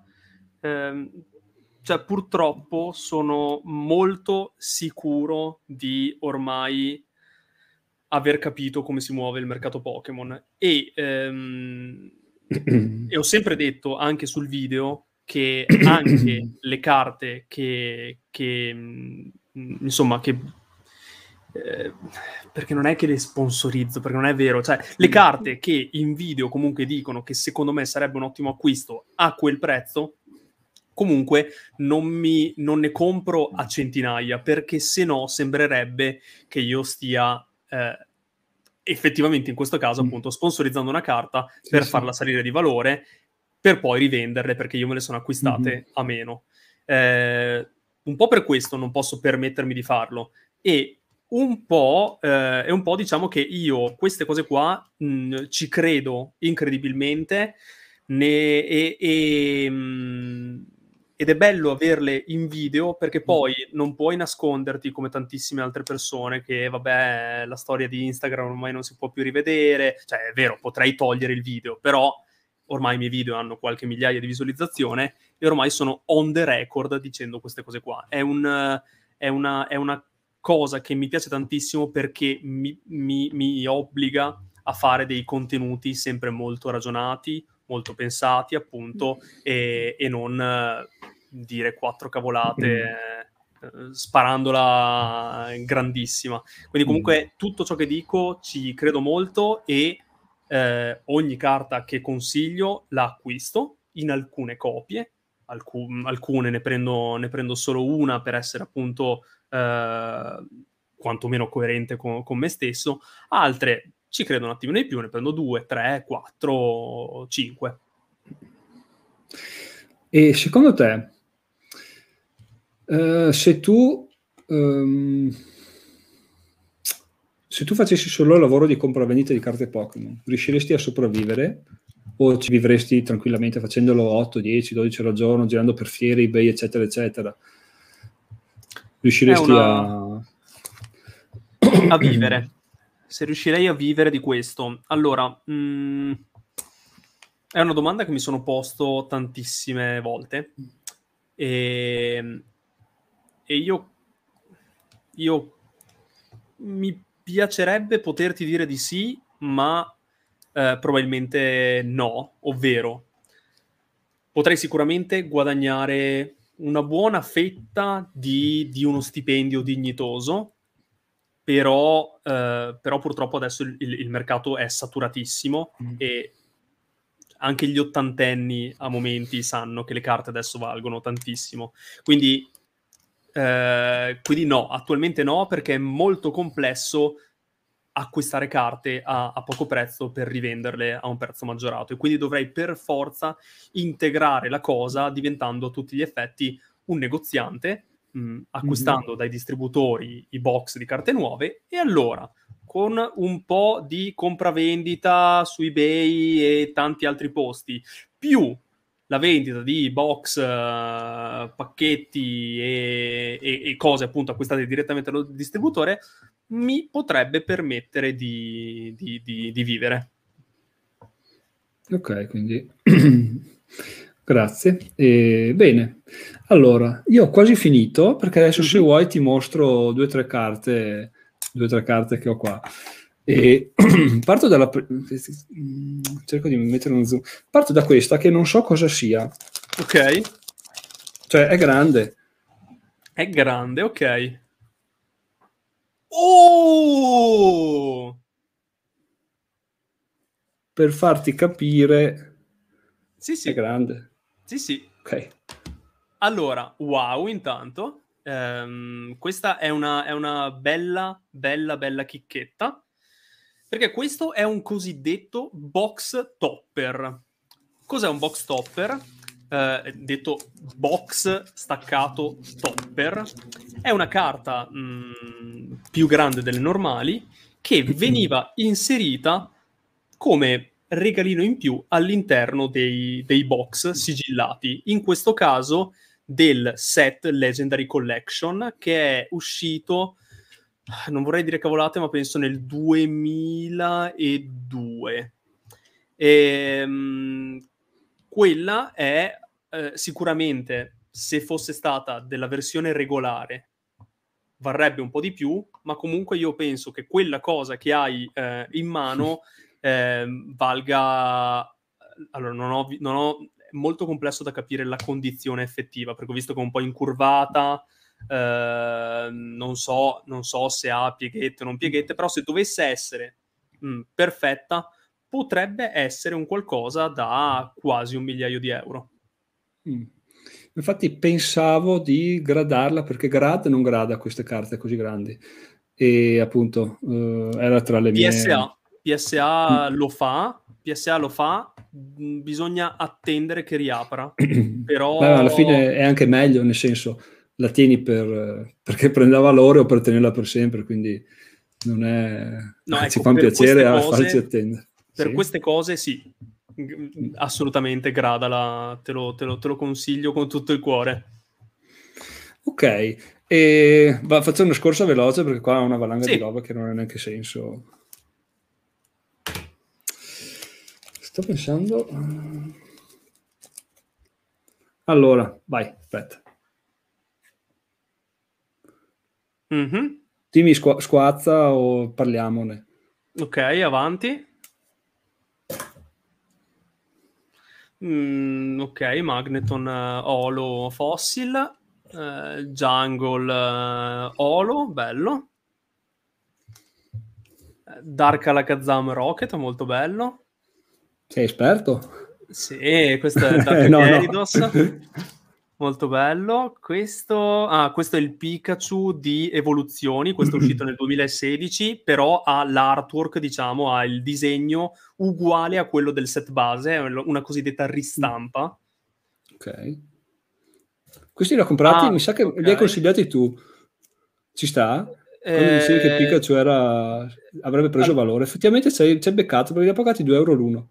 Ah, allora adesso sì, sicuramente, perché quelle sono delle fuoriserie sempre di, di, di evoluzioni, carte belle. Mm. Questo è un bellissimo Bulbasaur prima edizione, top. uh, Fossil Lapras, questo è inglese, sì. Eh, Dark Dragonite, questo è Team Rocket Returns. Sì, sì, Team Rocket Returns, molto bello. Mm, Pinsir, sempre Jungle. Olo. Dark Raichu di, di, Team Rocket, questa è una carta interessante perché è stata la prima, eh, la prima della storia delle carte Pokémon eh, chiama, denominata appunto fuori serie. Cosa significa fuori mm. serie? Mm. Sono quelle carte appunto che ehm, un peletto più rare, insomma, perché diciamo che se il set è composto, come in questo caso, da mi pare 82 carte, questa esatto. era la 83esima di esatto, 82. Dovresti vederlo. Sì, forse non mette, no. non mette molto a fuoco, ma comunque sono son sicura, è 83 su 82. Sì, sì. Eh, che siamo storti qua. Accidenti. Ha fatto un disastro. Vabbè, ormai... Ah, giro così. Ok, dai, continuiamo con... Così. No. Secondo me... combino... No, no, Secondo... ritorno come ero prima. Mm-hmm. Se no, non sì, ci siamo. Sì. Ha fatto una cosa strana. Poi... Flareon, sempre Jungle. Beh, cavolo, hai tantissime carte Jungle. Dark Charizard, questo non è la versione olografica, vero? Non è oro, non è brillante questo. No, no, no. Dark Dragonite, ok. Queste carte in versione brillante e anche il Dark Blastoise neanche sono questo. carte da diverse decine di euro. Uh, il Dark Charizard anche un po' di più, anche qualche centinaia. Uh! Questa è una chicchetta, questa è proprio una chicchetta. E questo è un Bulbasaur che è identico al uh, set base prima edizione che abbiamo visto poco fa, mm-hmm. ma questa è una, è, è una cosiddetta shadowless. Eh, ovvero accanto al disegno di, di, questo Bulbasaur, appunto, non c'è un'ombretta che invece in quello che Squirtle che hai appena fatto vedere eh, si notava. Questa è, è stata, diciamo, un errore di stampa, tra virgolette, ehm, che c'è stato solo in inglese quando da prima edizione stavano cercando di mm. passare alla versione Unlimited e, e non avevano ancora deciso di, di mettere questa cavolo di, di ombretta mm. e quindi sono, ce ne sono molto molto poche. Una bella rarità. Eh, questa è una prima edizione di un e Quella è una prima edizione, sì. Questo è un articolo storto, sempre fossil. E basta. Poi c'è... Bello. Ah no, questo che ti ho, ho, visto un video oggi tuo per studiarti un po' e parlavi di questo qua. Sì, questo è... Che il, non ti piace la grafica perché... No, no, no, no, no, no. Però comunque è la prima apparizione di Gengar con, mm. nelle, nelle, carte Pokémon, eh, nelle carte Pokémon, diciamo, uscite in, um, in Italia, insomma, uscite all'Occidente, eh, all'Occidente, nell'Occidente, o in Occidente. meglio di eh, tutto, meglio di tutto. Eh, sì, esatto. Okay. Bene, bene. Quindi, eh, se tu dovessi scegliere mm. di gradare queste due carte, sarebbero sicure, no? 100%. Allora, Charizard mh, grande 100%. Mm-hmm. Charizard V, questo eh, sì, mm. però non aspettandosi tanti ritorni, perché purtroppo eh, ce ne sono, mm, ne hanno gradati davvero tantissimi e, mm-hmm. e io mi aspetto che nel, in quest'anno che inizieranno a ritornare tutte le carte che sono ferme ancora PSA e, e, e BGS, Ad, attualmente io penso che ce ne siano 10.000 gradate. Io penso che entro la fine dell'anno ce ne saranno 30.000 di gradate e quando una carta inizia ad avere tante copie gradate, chiaramente inizia, mm. inizia a svalutarsi anche quello. Ok, quindi effettivamente un consiglio per gli acquisti potrebbe essere comprate qualcosa di vent'anni fa mm-hmm mm-hmm. dove la gente non collezionava così tanto perché comprare adesso Sempre. comprano per collezionare. Quindi. Assolutamente. Piuttosto che comprare 10 carte di adesso, una sì. fatta bene di vent'anni fa. Quindi solo questo ti sfrutto così fino, brutalmente alla fine, solo il Charizard gra- graderesti. Allora, sì, di, di, tutto quello sfortunatamente sì, ma proprio perché è un mercato mm-hmm. che è mhm. diventato super saturato. Um, ok, ok. Una fino a sei mesi fa ti avrei detto praticamente tutto quello che hai in mano. Mm. Ok, adesso solo vabbè, è meglio essere più, più ristretti e, mm-hmm. e procedere. Ok, benissimo. Io non ho nulla da aggiungere. Ti ringrazio tantissimo per quest'ora e tre quarti di disponibilità. E niente, ci sentiamo. Ci sentiamo. Beh, io te la manderei, quindi sentiamoci per mail così se, se certo. voglia ti, ti mando e poi ci organizziamo così. Faccio anche il mio video di unboxing. Mi è tornato oh, Charizard sì. da, da, Luca. Yeah. Eh, Anzi, sì. no, te, te, lo lascio fare a te, dai, così che tu Bene. ne sai di più. Perfetto, Ottimo. grazie mille. Buona serata, buonanotte e buon lavoro se vai a lavorare sui tuoi commenti, che probabilmente, anzi, eh sì, sì. ti, ti lascio andare a moderare. Subito, subito. Benissimo, Bene. grazie mille, sai. Buona grazie serata, ciao ciao. Ciao, ciao. ciao, ciao.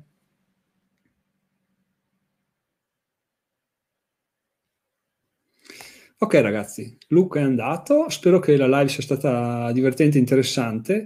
Siamo ancora io più voi due, eh, uno probabilmente sia, penso sia Davide, l'altra persona non lo so. Vi saluto, vi ringrazio. Questa live la troverete domani, appena YouTube la, la processa, la troverete così com'è eh, da vedere, quindi potete farlo domani. Io vi saluto, sono Giacomo, miglionario in sei anni e ci sentiamo domani mattina per il podcast. Vi lascio tutti i link dei miei riferimenti in descrizione. Ciao ciao! Se vi è piaciuto questo episodio con l'intervista a Luca potete sicuramente votare questo podcast o mettere un like sul video su YouTube o fare entrambe le cose o iscrivervi al canale YouTube oppure potete in descrizione trovate molte azioni che potete fare, quali votare questo podcast, iscrivervi come utente platino sul blog, quindi avete accesso a contenuti riservati, sempre più interessanti e sempre più numerosi, oppure potete semplicemente andare su Amazon cliccando il link che c'è in descrizione, voi fate i vostri acquisti normalmente, ma arriva una piccola, una piccola percentuale, una piccola commissione che non incide sul prezzo che andrete a pagare. In alternativa c'è anche il materiale consigliato, quindi potete, trovate una lista di libri, podcast, eccetera, che ho letto e che consiglio e quindi nel caso vi auguro una buona lettura. Sono Giacomo, diventerò milionario in sei anni, ci sentiamo lunedì 2 agosto.